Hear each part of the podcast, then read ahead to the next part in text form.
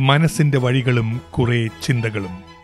പരിചയമുള്ള മുഖങ്ങളോടുള്ള അപരിചിതമായ ചോദ്യങ്ങളും അവയ്ക്കുള്ള പരിശീലനമില്ലാത്ത ഉത്തരങ്ങളും തേടുന്ന ഒരു സംഭാഷണ പരമ്പര.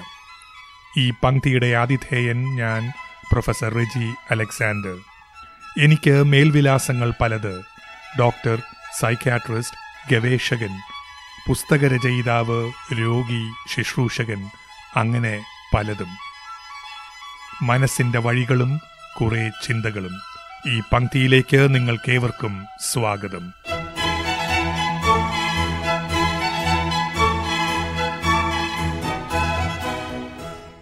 ആയിരത്തി തൊള്ളായിരത്തി എൺപതുകളിൽ തിരുവനന്തപുരത്തെ കലാലയ രാഷ്ട്രീയത്തെ വലയം ചെയ്തിരുന്ന ഒരു അനുഭൂതിയായിരുന്നു എസ് എസ് ലാൽ. വ്യക്തമായ രാഷ്ട്രീയ ആശയങ്ങളെ സരളമായ ഭാഷയിൽ സൗമ്യമായി പ്രകടിപ്പിക്കാനുള്ള ലാലിന്റെ പ്രത്യേക കഴിവ് അദ്ദേഹത്തിന് നേടിക്കൊടുത്തത് തലസ്ഥാനത്തെ രണ്ട് കലാലയങ്ങളിലെ അപ്രതീക്ഷിത തിരഞ്ഞെടുപ്പ് വിജയങ്ങളായിരുന്നു. കമ്മ്യൂണിസ്റ്റ് മാർക്സിസ്റ്റ് പ്രസ്ഥാനങ്ങളുടെ ശക്തി കേന്ദ്രങ്ങളിലെ ഈ അസാധാരണ വിജയങ്ങൾ ജനാധിപത്യ വിദ്യാർത്ഥി പ്രസ്ഥാനങ്ങൾക്ക് അന്നും ഇന്നും ഒരു ആവേശകഥയാണ്.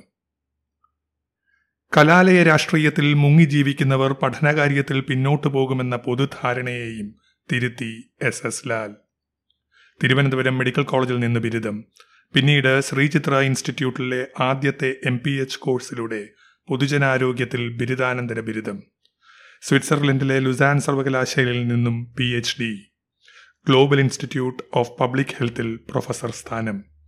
നേട്ടങ്ങളുടെ പട്ടിക നീളുന്നു. മുന്നേറലിന്റെ ഈ കഥകൾക്കിടയിലും കുറേ തിരിച്ചടികളും. രണ്ടായിരത്തി ഇരുപത്തിയൊന്നിലെ കേരള നിയമസഭാ തെരഞ്ഞെടുപ്പിൽ കോൺഗ്രസ് സ്ഥാനാർത്ഥിയായി മത്സരിച്ച ലാൽ കഴക്കൂട്ടം മണ്ഡലത്തിൽ ജയിച്ചാൽ കേരളത്തിന്റെ അടുത്ത ആരോഗ്യമന്ത്രിയെന്ന് പലരും വിശേഷിപ്പിച്ച ലാൽ ഒടുവിൽ ബാലറ്റ് ബോക്സ് സമ്മാനിച്ചത് പരാജയം. അപ്രതീക്ഷിതവും കനത്തതുമായ പരാജയം. തിരഞ്ഞെടുപ്പ് രാഷ്ട്രീയത്തിന്റെ പ്രായോഗികതയിൽ പരാജയപ്പെട്ട ലാൽ ഇന്നും ഭാരതത്തിന്റെ പൊതുജനാരോഗ്യ രംഗത്ത് നിർണായക സ്വാധീനം ചെലുത്തുന്ന ഒരു രാഷ്ട്രീയ ശബ്ദമാണ്. ചിറയൻകീഴ് ജനിച്ച് പേട്ട സ്കൂളിൽ പഠിച്ച് ലോക ആരോഗ്യ സംഘടന വഴി ലോകത്തിന്റെ വിവിധ ഭാഗങ്ങളിൽ സേവനമനുഷ്ഠിച്ച് തിരിച്ച് തിരുവനന്തപുരത്ത് കണ്ണമ്മൂലയിലെത്തിയ പ്രൊഫസർ എസ് എസ് ലാൽ. താൻ കടന്നുപോയ ജീവിത പന്ഥാവുകളിലേക്ക് ഒരു തിരിഞ്ഞുനോട്ടം. സ്വകാര്യ ജീവിതത്തിലെ വളർച്ചകൾക്കും തളർച്ചകൾക്കുമിടയിൽ മനസ്സ് തേടിയ വഴികളെക്കുറിച്ച് ചിന്തകളെക്കുറിച്ച് ഒരു അവലോകനം. ഇന്ന് നമ്മുടെ അതിഥി professor S S Lal.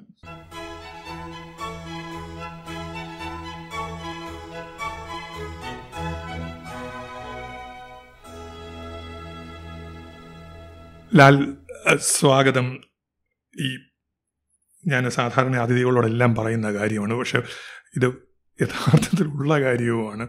വളരെ തിരക്ക് പിടിച്ച ഔദ്യോഗിക ജീവിതത്തിനിടയിൽ കുറച്ച് സമയം ഇതിനായിട്ട് ചിലവഴിക്കാൻ കണ്ടെത്തിയതിന് എന്റെയും ശ്രോതാക്കളുടെയും നന്ദി. ഞാൻ വലിയ സന്തോഷത്തോടെയാണ് ഇതിൽ പങ്കെടുക്കുന്നത്. അതും ആത്മാർത്ഥത്തോടെ പറയുകയാണ്. റജിയ എന്ന് പറയുമ്പോൾ എനിക്ക് എന്റെ കൂടെ ബാല്യകാലം ചിലവഴിച്ചിട്ടുള്ള നമ്മൾ ഒരുമിച്ച് ക്രിക്കറ്റ് കളിച്ചിട്ടുള്ളതാണ് അയൽവാസികളായിരുന്നു. അപ്പോൾ അത്രയും അടുപ്പമുള്ള ഒരാളെ അയാൾക്കൊപ്പം ഇരിക്കുക എന്ന് പറയുന്നത് വളരെ സന്തോഷമുള്ള കാര്യമാണ്. ഞാനും കാത്തിരിക്കുകയായിരുന്നു ഇതിനപ്പുറം റെജിയുമായിട്ടൊന്ന് ഒരുമിച്ചിരിക്കാനായിട്ട്. അതെ ഈ പരിചയമുള്ള മുഖങ്ങളോടുള്ള അപരിചിതമായ ചോദ്യങ്ങളെന്നൊക്കെ ഒരു ആവേശത്തിൽ എഴുതിയ ഇൻട്രൊഡക്ഷനാണ് പക്ഷേ ഈ ലാലിന്റെ കാര്യത്തിൽ അത് തീർത്തും പരിചയമുള്ള മുഖമാണ്. പറഞ്ഞതുപോലെ ബാല്യകാലം മുതലുള്ള പരിചയം. പക്ഷേ ഇപ്പം നമ്മൾ അനേകം വർഷങ്ങൾക്ക് ശേഷമാണ് നേരിട്ട് കണ്ടുമുട്ടുന്നത്.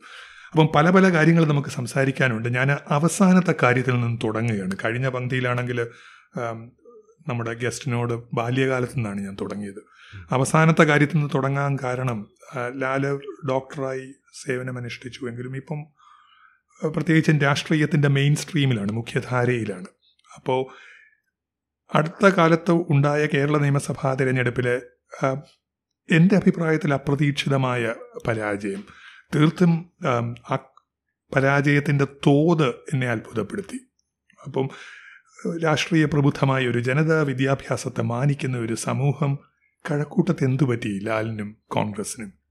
ആ കഴക്കൂട്ടം അത് വ്യത്യസ്ത കോണുകളിലൂടെ അതിനെ നമ്മൾ കാണേണ്ടതുണ്ട്. അപ്പോൾ സ്വാഭാവികമായിട്ടും കോൺഗ്രസിനും യു ഡി എഫിനും കേരളത്തിൽ വലിയ തകർച്ചയുണ്ടായി. തെരഞ്ഞെടുപ്പ് വിജയത്തിൽ വിജയത്തിന്റെ കാര്യത്തിൽ. എൽ ഡി എഫിന് പ്രതീക്ഷിച്ച് അവർ പോലും പ്രതീക്ഷിക്കാത്തതിന്റെ അപ്പുറത്തോട്ട് വിജയമുണ്ടായി. പല കാരണങ്ങൾ പറയുന്നുണ്ട്. പിന്നെ കോവിഡ് കാലത്ത് ഗവൺമെന്റ് ഗവൺമെന്റുകൾ മാറാതിരിക്കാൻ ഒരുപക്ഷെ ജനങ്ങൾ ആഗ്രഹിച്ചിരുന്നിരിക്കും അവരുടെ കാര്യങ്ങളൊക്കെ നടക്കുന്നുണ്ട്. പിന്നെ ചെറിയൊരു ശതമാനം ജനങ്ങൾ തവണ വോട്ട് ചെയ്തില്ല. അപ്പോൾ കഴിഞ്ഞ പ്രാവശ്യത്തേക്കൾ പോളിംഗ് ശതമാനം കുറവാണ്. അത് പലപ്പോഴും യു ഡി എഫിനെ ബാധിച്ചെന്ന് വരാം. പിന്നെ കോൺഗ്രസും പരിപൂർണമായി സജ്ജമായിരുന്നു എന്ന് എനിക്ക് സംശയമുണ്ട്. കോവിഡ് കാലവും അതുമായി ബന്ധപ്പെട്ട പ്രശ്നങ്ങളും പ്രത്യേകിച്ച് പ്രതിപക്ഷ പാർട്ടി എന്ന നിലയ്ക്ക് രാഷ്ട്രീയ പ്രവർത്തനം പാടായിരുന്നു. ഗവൺമെന്റിന് ഗവൺമെന്റ് മുഖ്യമന്ത്രിയും ആരോഗ്യമന്ത്രിയും എല്ലാവരും വരുന്ന പുതിയ ചടങ്ങുകൾ നടക്കുകയും അല്ലെങ്കിൽ ഓൺലൈനായി നടക്കുകയും മുഖ്യമന്ത്രി എല്ലാ ദിവസവും ടെലിവിഷനിൽ വരികയാണ്. പക്ഷേ പ്രതിപക്ഷ പാർട്ടിയിലെ നേതാക്കന്മാരെല്ലാവരും അപ്രത്യക്ഷമാകേണ്ട അവസ്ഥയായിരുന്നു. അഥവാ എന്തെങ്കിലും പരിപാടി നടത്തി കഴിഞ്ഞാൽ അത് വൈറസ് വ്യാപിക്കാനുള്ളൊരു പരിപാടിയായിട്ടൊക്കെ പറഞ്ഞ് അങ്ങനെ രാഷ്ട്രീയമായിട്ട് ആക്രമിക്കപ്പെടുകയും ചെയ്തു. അപ്പോൾ പ്രതീക്ഷിക്കാതെ ഈ വൈറസ് ആക്രമിച്ച ജനങ്ങളെ മൊത്തത്തിൽ ആക്രമിക്കുമ്പോഴും യു ഡി എഫുകാർക്ക് കിട്ടിയ ആക്രമണം ഒരു ഒരു പ്രതീക്ഷിച്ചതിലൊക്കെ വളരെ അധികമായി പോകുന്നൊരു അങ്ങനെയാണ് ഞാൻ മനസ്സിലാക്കുന്നത്. രണ്ടാമത് ഈ ഞാൻ കുറച്ച് വലിയൊരു കാലയളവിന് ശേഷമാണ് രാഷ്ട്രീയത്തിലേക്ക് തിരിച്ചു വരുന്നത്. അപ്പോൾ രാഷ്ട്രീയത്തിന്റെ രീതികൾ ഒരുപാട് മാറിപ്പോയിരുന്നു. അപ്പോൾ അത് പിന്നോട് വിശദാംശങ്ങൾ വേണമെങ്കിൽ കടക്കാനും പറ്റും. എന്ന് പറഞ്ഞാൽ ഇവിടെ ഒരാളുടെ ജീവിതത്തിൽ സ്വീകരിച്ചിട്ടുള്ള നിലപാടുകളോ അല്ലെങ്കിൽ ജീവിതത്തിന്റെ വ്യക്തതകളോ അത്തരം കാര്യങ്ങളെക്കാളൊക്കെ ഒരുപക്ഷെ ഉപരിയായിട്ട് എത്ര പേർക്ക് വോട്ട് വോട്ടർമാരെ അറിയാം. അല്ലെങ്കിൽ വോട്ടർമാരുടെ വീടുകളിൽ പോയിട്ടുള്ളവർ വോട്ടർമാരുടെ കല്യാണത്തിന് പോയിട്ടുള്ളവർ മരണമുണ്ടായിട്ട് ഇപ്പോൾ അപ്പോൾ ഒരു പഞ്ചായത്ത് മെമ്പറിൽ നിന്ന് പ്രതീക്ഷിക്കുന്ന പ്രവർത്തനമാണ് ഒരുപക്ഷെ എം എൽ എയിൽ നിന്നും പ്രതീക്ഷിക്കുന്നത് അല്ലെങ്കിൽ എം പിയിൽ നിന്ന് പോലും പ്രതീക്ഷിക്കുന്നത്. അത് രാഷ്ട്രീയത്തിലുണ്ടായ ഒരു ഒരു പിശകാണെന്നേ ഞാൻ പറയുള്ളൂ. നമ്മളിപ്പോൾ അസംബ്ലിയിൽ കാര്യങ്ങൾ അവതരിപ്പിക്കുന്ന ഒരാൾ വിഷയങ്ങൾ പഠിച്ച് അവതരിപ്പിക്കണമെങ്കിൽ തീർച്ചയായും ജനസമ്പർക്കം വേണം. പക്ഷെ എല്ലാ വീട്ടിലെയും എല്ലാ ചടങ്ങുകൾക്കും പങ്കെടുക്കാൻ നടക്കുമ്പോൾ അദ്ദേഹത്തിന് മറ്റു കാര്യങ്ങൾ ശ്രദ്ധിക്കാൻ പറ്റില്ല. അപ്പോൾ അതുപോലെ എല്ലാ വീടുകളിലും എല്ലാ കാര്യത്തിനും പോകുന്ന ഒരാളായിരുന്നു തീർച്ചയായിട്ടും വിജയിച്ച സ്ഥാനാർത്ഥി. അപ്പോൾ അദ്ദേഹത്തിന് അത്തരത്തിൽ ജനങ്ങളുടെ മുന്നിൽ അദ്ദേഹത്തിന് കൂടുതൽ സ്വീകാര്യത വന്നത് ഒരു കാരണമായിരിക്കും. രണ്ടാമത് എന്നെപ്പറ്റി എനിക്ക് പറയാനോ അല്ലെങ്കിൽ എന്നെപ്പറ്റി മറ്റുള്ളവർക്ക് പറയാനുള്ള സമയം കിട്ടില്ല. ആകെ ഇരുപത് ദിവസമാണ് തിരഞ്ഞെടുപ്പിന് കിട്ടിയത്. കോൺഗ്രസിന്റെ പ്രത്യേകതകൾ കാരണം ഞാനിവിടെ പത്ത് മാസമായിട്ട് ഇലക്ഷന് മുമ്പേ വന്നിരുന്നെങ്കിൽ പോലും എന്നെ അങ്ങനെ പാർട്ടിക്ക് ഒരു അവതരിപ്പിക്കാനോ അല്ലെങ്കിൽ അങ്ങനെ ഒരു ശ്രദ്ധ ഉണ്ടാക്കാനോ പാർട്ടിക്ക് പറ്റില്ല. പാർട്ടിക്ക് ഒരുപാട് കാര്യങ്ങളുണ്ട് പ്രയോറിറ്റീസ് ഉണ്ട്. അപ്പോൾ അതിന്റെ ഇടയിൽ ഞാനൊരു സ്ഥാനാർത്ഥി മാത്രം വ്യത്യസ്തനാകുന്നില്ല. അപ്പോൾ അങ്ങനെ ഉണ്ടായൊരു പ്രശ്നം. പിന്നെ എനിക്ക് തന്നെ ഞാൻ ചെയ്ത കാര്യങ്ങളെപ്പറ്റി പറയാനുള്ളൊരു ബുദ്ധിമുട്ട് ഈ രാഷ്ട്രീയത്തിനെ കുറച്ചാൾ വിട്ടുനിന്നുകൊണ്ടും ആ ഒരു ജാള്യതയുടെ പ്രശ്നമുണ്ട്. അപ്പോൾ ഒരുപക്ഷെ അതുകൊണ്ടായിരിക്കും ഇലക്ഷൻ കഴിഞ്ഞിട്ടാണ് പലരും എന്നോട് പറഞ്ഞത് സി പി എംകാർ ഉൾപ്പെടെ ഒന്ന് പറയാം ഡോക്ടറെ ഡോക്ടറെ പറ്റി അറിയില്ലായിരുന്നു. എന്റെ കൈ പിടിച്ച് പറഞ്ഞ ഒരുപാട് സി പി എംകാരുണ്ട് ഞാൻ സി പി എംകാരനാണ് പക്ഷേ ഇനി ഡോക്ടർ എന്നാൽ ഞാൻ ഡോക്ടറിനെ വോട്ട് ചെയ്യൂ എന്ന് പറയുന്നവരുമുണ്ട്. അപ്പോൾ ഇങ്ങനെ വ്യത്യസ്ത കാരണങ്ങളാൽ യു ഡി എഫിനുണ്ടായ പരാജയം എന്റെയും കൂടെ പരാജയമായി. എനിക്കും വ്യക്തിപരമായിട്ട്. പിന്നെ എന്റെ മണ്ഡലത്തിൽ ബി ജെ പിയുടെ സ്ഥാനാർത്ഥിക്ക് വേണ്ടി പ്രധാനമന്ത്രിയാണ് വന്നത് അപ്പോൾ അവിടെ ബി ജെ പിയിലേക്ക് വലിയൊരു ഒഴുക്കുണ്ട്. ബി ജെ പി കഴിഞ്ഞ ഇലക്ഷനിൽ രണ്ടാം സ്ഥാനം ഉണ്ടായിരുന്ന മണ്ഡലമാണ്. അപ്പോൾ അവിടെ ബി ജെ പിയുടെ ഒരു പ്രധാനപ്പെട്ട ഒരു സ്ഥാനാർത്ഥി വരികയും പ്രധാനമന്ത്രി ഉൾപ്പെടെ ആ അസംബ്ലി നിയോജകമണ്ഡലത്തിൽ വരികയൊക്കെ ചെയ്തപ്പോൾ അതിന്റേതായ ചലനങ്ങളുണ്ടായിട്ടുണ്ട്. ഇതൊക്കെ കൂടാതെ ന്യൂനപക്ഷങ്ങളുടെ വലിയൊരു കൺസോൾട്ടേഷൻ ഉണ്ടായിട്ടുണ്ട്. ന്യൂനപക്ഷ വീടുകളിൽ സി പി എം പ്രചരിപ്പിച്ച ഒറ്റ കാര്യം അത് അവസാനത്തെ ഒരാഴ്ച പറഞ്ഞു എനിക്ക് വേണ്ടപ്പെട്ട വീടുകളിൽ പോലും പറഞ്ഞുകൊണ്ട് എനിക്ക് കൃത്യമായിട്ട് അറിയാവുന്നത്. ലാലിന് വോട്ട് ചെയ്യരുത്. ലാലിന് വോട്ട് ചെയ്ത് കഴിഞ്ഞാൽ ഇവിടെ ബി ജെ പി ജയിക്കും. ബി ജെ പി ജയിക്കാതിരിക്കാൻ ലാലിന് വോട്ട് ചെയ്യാതെ എനിക്ക് വോട്ട് ചെയ്യണം അല്ലെങ്കിൽ ഞങ്ങളുടെ സ്ഥാനാർത്ഥിക്ക് വോട്ട് ചെയ്യണമെന്ന് സി പി എം പ്രചരിപ്പിച്ചു. അത് വല്ലാതെ കൃത്യമായി ഫലിച്ചു എന്നെ വല്ലാതെ ബാധിക്കുകയും ചെയ്തു. ഇങ്ങനെ വ്യത്യസ്ത കാരണങ്ങളാണ് ഞാൻ ഇതിന്റെ പിന്നിൽ കാണുന്നത്. ഞാൻ ആരംഭത്തിൽ ലാലിന്റെ സരളമായ ആഖ്യാന രീതിയെ പറ്റി അല്ലെങ്കിൽ സൗമ്യമായി കാര്യങ്ങൾ പറയുന്നതിനെക്കുറിച്ച് പരാമർശിച്ചു. ആ ഉത്തരത്തിൽ ഞാൻ ശ്രദ്ധിച്ചത് ബി ജെ പി പറഞ്ഞ കാര്യങ്ങൾ അല്ല അല്ലെങ്കിൽ മാർക്സിസ്റ്റ് പാർട്ടി പറഞ്ഞ കാര്യങ്ങൾ വ്യക്തിപരമായി വീട് കയറി ഇറങ്ങുന്ന കാര്യമെല്ലാമുണ്ട്. ലാലിന്റെ തന്നെ party Indian National Congress Lal പ്രതിനിധാനം ചെയ്യുന്ന പ്രസ്ഥാനം. കൂടുതൽ എന്തെങ്കിലും ചെയ്യേണ്ടിയിരുന്നു എന്ന് തോന്നുന്നു. ഇത് ലാലിന്റെ വ്യക്തിപരമായ കാര്യത്തിന് വേണ്ടിയല്ല. തിരഞ്ഞെടുപ്പ് പ്രചരണം എന്ന പ്രക്രിയയിൽ അത് ഞാൻ ഒരു ഒരു ചോദ്യത്തിലുപരി ഒരു കമന്റ് അവിടെ നടത്തിയാൽ ലാൽ എങ്ങനെ അതിനുള്ള പ്രതികരണം എന്താണ് എന്നറിയാനാണ്. അപ്പം മതാഷ്ഠ മതാധിഷ്ഠിതമായ ഒരു രാഷ്ട്രീയം ഇന്ത്യയിൽ ഇപ്പോൾ ഉണ്ടായതല്ല. പണ്ടുമുണ്ട് ദേശീയ പ്രസ്ഥാനത്തിന്റെ ആദ്യ നാളുകളിൽ കോൺഗ്രസ്സിൽ തന്നെ ഉണ്ട് ആ അപ്പം പക്ഷേ ഈ മതാത്മകതയും ജാതി ചിന്തയും മതനവീകരണവും ജാതി നശീകരണവും രാഷ്ട്രീയ സ്വാതന്ത്ര്യവും ഇതെല്ലാം കൂടി കലരുന്ന ഒരു വർണരാജിയായിരുന്നു ഇന്ത്യൻ നാഷണൽ കോൺഗ്രസ് എന്നും. അപ്പം അതുകൊണ്ട് തന്നെയാണ് ഗാന്ധിയെ പോലെയുള്ള ആദ്യകാല നേതാക്കൾ ചിലപ്പോൾ പാരമ്പര്യത്തിന്റെ മതാത്മകതയും അതിന്റെ പരിവേഷം അണിഞ്ഞിട്ട് ആധുനികതയുടെ മൂല്യങ്ങൾ പ്രചരിപ്പിക്കും. അപ്പോൾ സാഹോദര്യവും മൈത്രിയും ബഹുസ്വരതയും എല്ലാം ഇന്ത്യൻ നാഷണൽ കോൺഗ്രസ് പ്രതിഫലിച്ചിരുന്നു കോൺഗ്രസ്സിൽ അത് പരത്താൻ കെറിസ്മയുള്ള നേതാക്കന്മാരും ഉണ്ടായിരുന്നു. പുലാത് പ്രധാനമന്ത്രി വന്ന് ഒരു കാര്യം പറഞ്ഞ കാര്യം ഇവിടെ പറഞ്ഞു. പ്രധാനമന്ത്രി ആകേണ്ട മറ്റൊരു വ്യക്തി ലാലിന് വേണ്ടിയും പ്രചരണം നടത്തി. അപ്പോൾ ബഹുസ്വരതയ്ക്ക് ബഹുസ്വരതയ്ക്ക് വേണ്ടി നിൽക്കുന്ന കോൺഗ്രസിന്റെ ശബ്ദം വേണ്ട വിധത്തിൽ കേരളത്തിലെ ജനങ്ങളും അത് ഇന്ത്യയുടെ ഒരു ഒരു മൈക്രോകോസമായിരിക്കും കേരളത്തിൽ നടക്കുന്നത്. അവർക്ക് ആ മെസ്സേജ് കൺവേ ചെയ്യാൻ മെസ്സഞ്ചറിന് കഴിയുന്നില്ല എന്ന് എപ്പോഴെങ്കിലും തോന്നിയിട്ടുണ്ട്. തീർച്ചയായിട്ടും തോന്നിയിട്ടുണ്ട്. അത് ഒരു ഇപ്പോൾ ഒരു വ്യക്തിയെ കൊണ്ടൊന്ന് പരിഹരിക്കാവുന്ന ഒരു പ്രശ്നത്തിലല്ല ഇന്ത്യ ചെന്ന് നിൽക്കുന്നത്.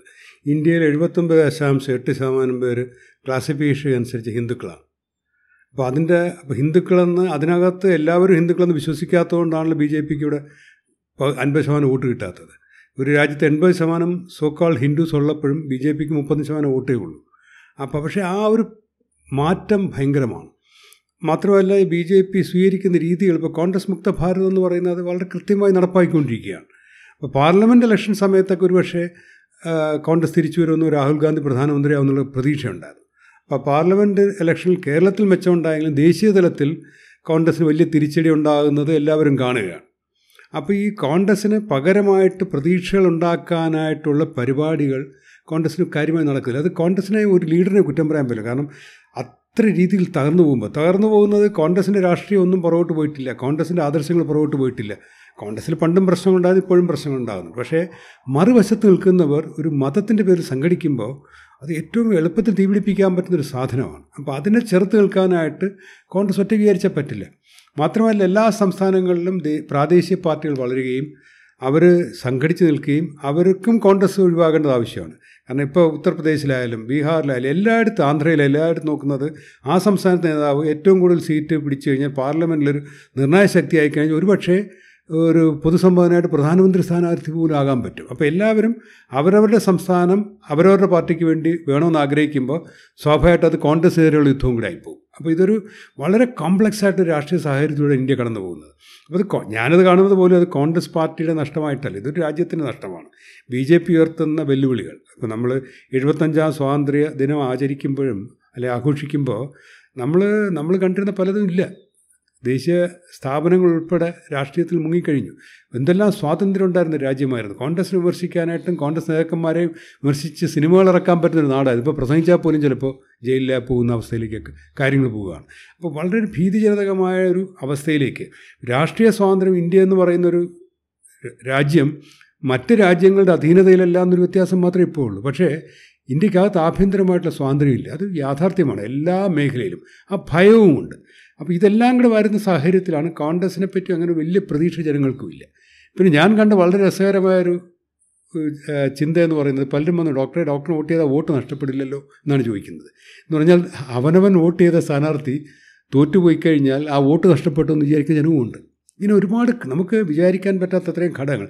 ഇതിനൊക്കെ മറിച്ച് അല്ല അതിനൊക്കെ അപ്പുറത്തേക്ക് എടുത്ത് കാൽ വയ്ക്കാൻ പറ്റുന്ന രീതിയിൽ കോൺഗ്രസ്സിനൊരു സന്നാഹമില്ലായിരുന്നു കോൺഗ്രസിന് തയ്യാറെടുപ്പുകളും കുറഞ്ഞു പോയി ഞാൻ പറഞ്ഞു കോവിഡ് വന്നപ്പോൾ അത് കോൺഗ്രസിനെ ബാധിച്ചു. പ്രതിപക്ഷത്തിരിക്കുന്നവർക്ക് പുറത്തിറങ്ങാൻ പറ്റില്ല. അപ്പോൾ രാഷ്ട്രീയ പ്രവർത്തനം നിലച്ചുപോയി. പിന്നെ അതുപോലെ അത്ര ഈ വരുന്ന അല്ലെ ഈ സോക്കാൾഡ് മറ്റ് പലരുടെ ഇമേജിനെ മറികടന്ന് നിൽക്കാൻ പറ്റുന്ന ഇമേജ് ഉള്ളവരെ ഉണ്ടെങ്കിൽ പോലും നമുക്കത് അവതരിപ്പിക്കാൻ പറ്റാതെ പോയി. അത് ഡയലൂട്ടഡ് ആയിപ്പോയി അപ്പോൾ പാർട്ടിയുടെ ഒരു ഒരു സന്നാഹം കുറഞ്ഞു പോയതൊരു യാഥാർത്ഥ്യമാണ്. എന്നാൽ ഒരുപാട് കാര്യങ്ങൾ ചെയ്തിരുന്നു. പ്രതിപക്ഷ നേതാവൊക്കെ ഒരു ദിവസം പോലും റെസ്റ്റ് ഇല്ലാതെയാണ് പ്രവർത്തിച്ചുകൊണ്ടിരുന്നത് ശ്രീ രമേശ് ചെന്നിത്തലയൊക്കെ.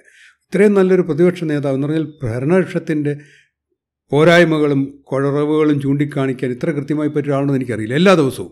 പക്ഷേ അതുമൊക്കെ വേറെ തരത്തിൽ വ്യാഖ്യാനിക്കപ്പെടുകയും ഈ കോവിഡിന്റെ ഒഴുക്കിൽ അതും പെട്ടുപോയതായിട്ടാണ് എനിക്ക് തോന്നുന്നത്. ഗവൺമെന്റിന് അറിഞ്ഞോ അറിയാതെയോ ചെയ്തത് എല്ലാ തെറ്റുകളെയും ശ്രീ രമേശ് ചൂണ്ടിക്കാണിക്കുന്നുണ്ടായിരുന്നു. പക്ഷേ അത് സംഘടിതമായിട്ടുള്ള അദ്ദേഹത്തിന്റെ ഇമേജിനെ തകർക്കുന്ന രീതിയിലുള്ള ഇപ്പോൾ രാഹുൽ ഗാന്ധിക്കെതിരെയുള്ള ചില അപരനാമങ്ങൾ വരെ ഉപയോഗിച്ചുള്ള അവർ തകർക്കലുണ്ട്. അതുപോലത്തെ ഒരു സംഘടിതമായ തകർക്കൽ കേരളത്തിലുണ്ടായിരുന്നു സി പി എമ്മിന്റെ ഭാഗത്തു നിന്ന് പക്ഷേ ഇതൊക്കെ പറയുമ്പോഴും കോൺഗ്രസ്സിന് കോൺഗ്രസ്സിന് ഇപ്പോഴും വലിയൊരു വോട്ട് ശതമാനമുണ്ട്. ഇതൊക്കെ പറയുമ്പോഴും ജനങ്ങൾ കോൺഗ്രസ്സുകാരുണ്ട്.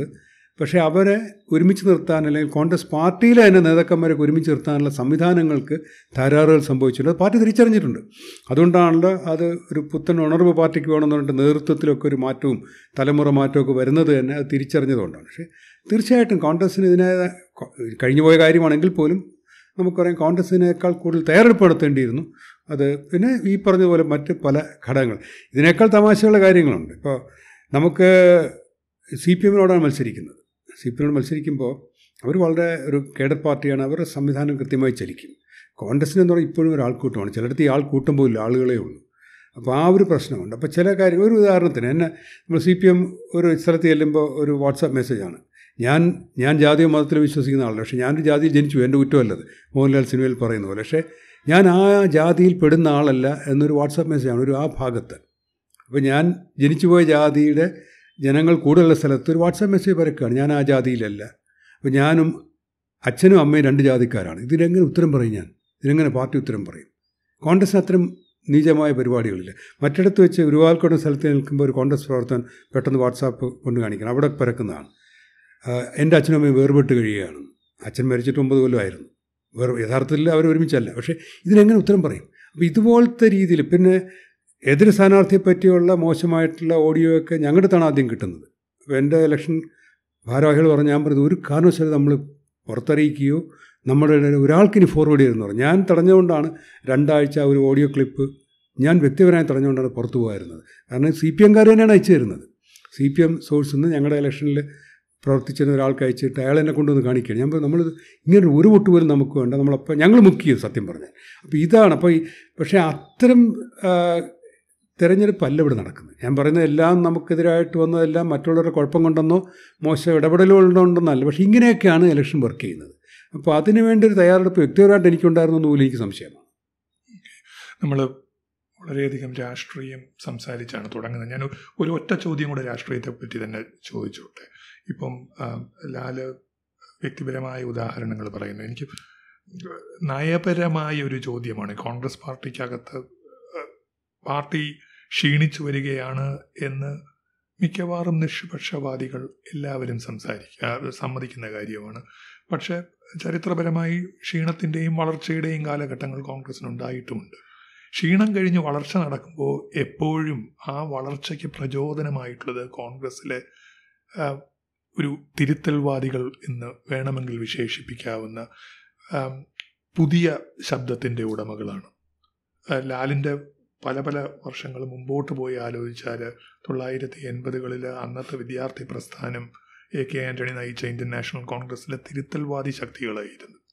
അന്നത്തെ കൂട്ടുകെട്ടുകളിൽ നിന്നും മാറി കോൺഗ്രസ് പ്രസ്ഥാനത്തെ ഒത്തൊരുമിച്ച ആ തിരുത്തൽവാദം ആരംഭിച്ചത് നിങ്ങളുടെ ജനറേഷനിലുള്ളവരിൽ നിന്നാണ്. അതുപോലെ ഇന്ന് തകർച്ചയെന്ന് ഞാൻ പറയുന്നില്ല. എങ്കിലും തീർച്ചയായിട്ടും ക്ഷീണം നേരിടുന്ന ഒരു പ്രസ്ഥാനത്തിൽ തിരുത്തൽവാദത്തിന്റെ ശബ്ദം ലാലിന്റെ പ്രൊഫഷണൽ കോൺഗ്രസ്സിൽ ഉള്ള നേതാക്കന്മാർ പല ആളുകളും ഞാൻ പേരെടുത്ത് പറയുന്നില്ല. തിരുവനന്തപുരം പേരെടുത്ത് വേണമെങ്കിൽ പറയാം. തിരുവനന്തപുരം എം പി ഉൾപ്പെടെയുള്ള ആളുകൾ തിരുത്തൽവാദത്തിന്റെ ഒരു പ്രാഥമിക ശബ്ദങ്ങൾ പറയുന്നുണ്ട്. അതിനെക്കുറിച്ച് ഒരു അഭിപ്രായമുണ്ട്. അതെനിക്ക് വ്യക്തമായ അഭിപ്രായം എനിക്ക് അതിനെപ്പറ്റിയുണ്ട്. നമ്മൾ കോൺഗ്രസിന്റെ പഴയ കോൺഗ്രസിന് ഇപ്പോഴും ശക്തിയുണ്ട്. ഇപ്പോൾ വോട്ട് ശതമാനത്തിൽ തന്നെ അര ശതമാനം താഴെയാണ് വ്യത്യാസം. യു ഡി എഫും എൽ ഡി എഫും തമ്മിൽ പലയിടത്തും ആയിരം വോട്ടിനും താഴെയൊക്കെ ജയിച്ചാണ്. അപ്പോൾ അതിന്റെ അപ്പുറത്തേക്ക് നോക്കുകയാണെങ്കിൽ പഴയ കോൺഗ്രസിന്റെ ഒരു സംഘടനാ ശേഷിയോ അല്ലെങ്കിൽ അല്ലെങ്കിൽ അത്തരത്തിലൊരു ശക്തിയൊക്കെ കുറേ കുറഞ്ഞിട്ടുള്ളത് യാഥാർത്ഥ്യമാണ്. വോട്ടുകൾ ചിലപ്പോൾ ഇപ്പോഴും നിലനിൽക്കുന്നുണ്ട് പക്ഷേ പണ്ട് കോൺഗ്രസ് ഒരു സംഘടന നിലയ്ക്ക് വളരെ ശക്തമായിരുന്നു. അതിനകത്ത് വീഴ്ചകൾ പറ്റിയിട്ടുണ്ട്. തിരിച്ചു വരാവുന്ന ഒരു കാര്യം തന്നെയാണ്. പക്ഷെ ആ ഒരു പ്രശ്നം അത് തിരിച്ചറിഞ്ഞിട്ട് അത് തയ്യാറെടു അതിനെ പരിഹരിക്കാനുള്ള നടപടികൾ ഒരുപക്ഷെ പാർട്ടിയിൽ അധികം ഉണ്ടായിട്ടില്ല.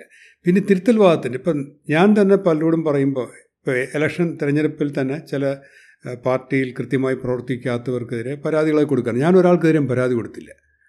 അപ്പോൾ ചിലർക്ക് വലിയ വിഷമമാണ്. കാരണം തെരഞ്ഞെടുപ്പിൽ എനിക്കെതിരെ പ്രവർത്തിക്കുകയും പരസ്യമായിട്ടൊക്കെ. എന്തുകൊണ്ട് പരാതി കൊടുത്തില്ല എന്ന് പറഞ്ഞാൽ ഞാൻ പറഞ്ഞു പരാതി കൊടുത്ത് എന്താ പറ്റുന്നത്? അയാളെ കളയും പാർട്ടിയിൽ നിന്ന് ഈ ക്ഷയിക്കുന്ന അല്ലെങ്കിൽ ബുദ്ധിമുട്ടുള്ളൊരു പാർട്ടി നിർത്തനെ കളഞ്ഞിട്ട് എന്ത് ചെയ്യാനായിട്ടാണ്? ഇതിനകത്ത് കൂടുതൽ പേരെ കൊണ്ടുവരാൻ അയാളെ തിരുത്തുകയാണ് വേണ്ടത്. അയാളെ സമൂഹത്തിൽ നിന്ന് ഇതിനകത്ത് നിലനിർത്തി അയാളെ തിരുത്തുകയാണ്. ഒറ്റ പരാതി കൊടുക്കാത്തൊരു കാൻഡിഡേറ്റ് ഞാനാണ്. വേറെ ആരെങ്കിലും ഉണ്ടോ എന്ന് എനിക്കറിയില്ല.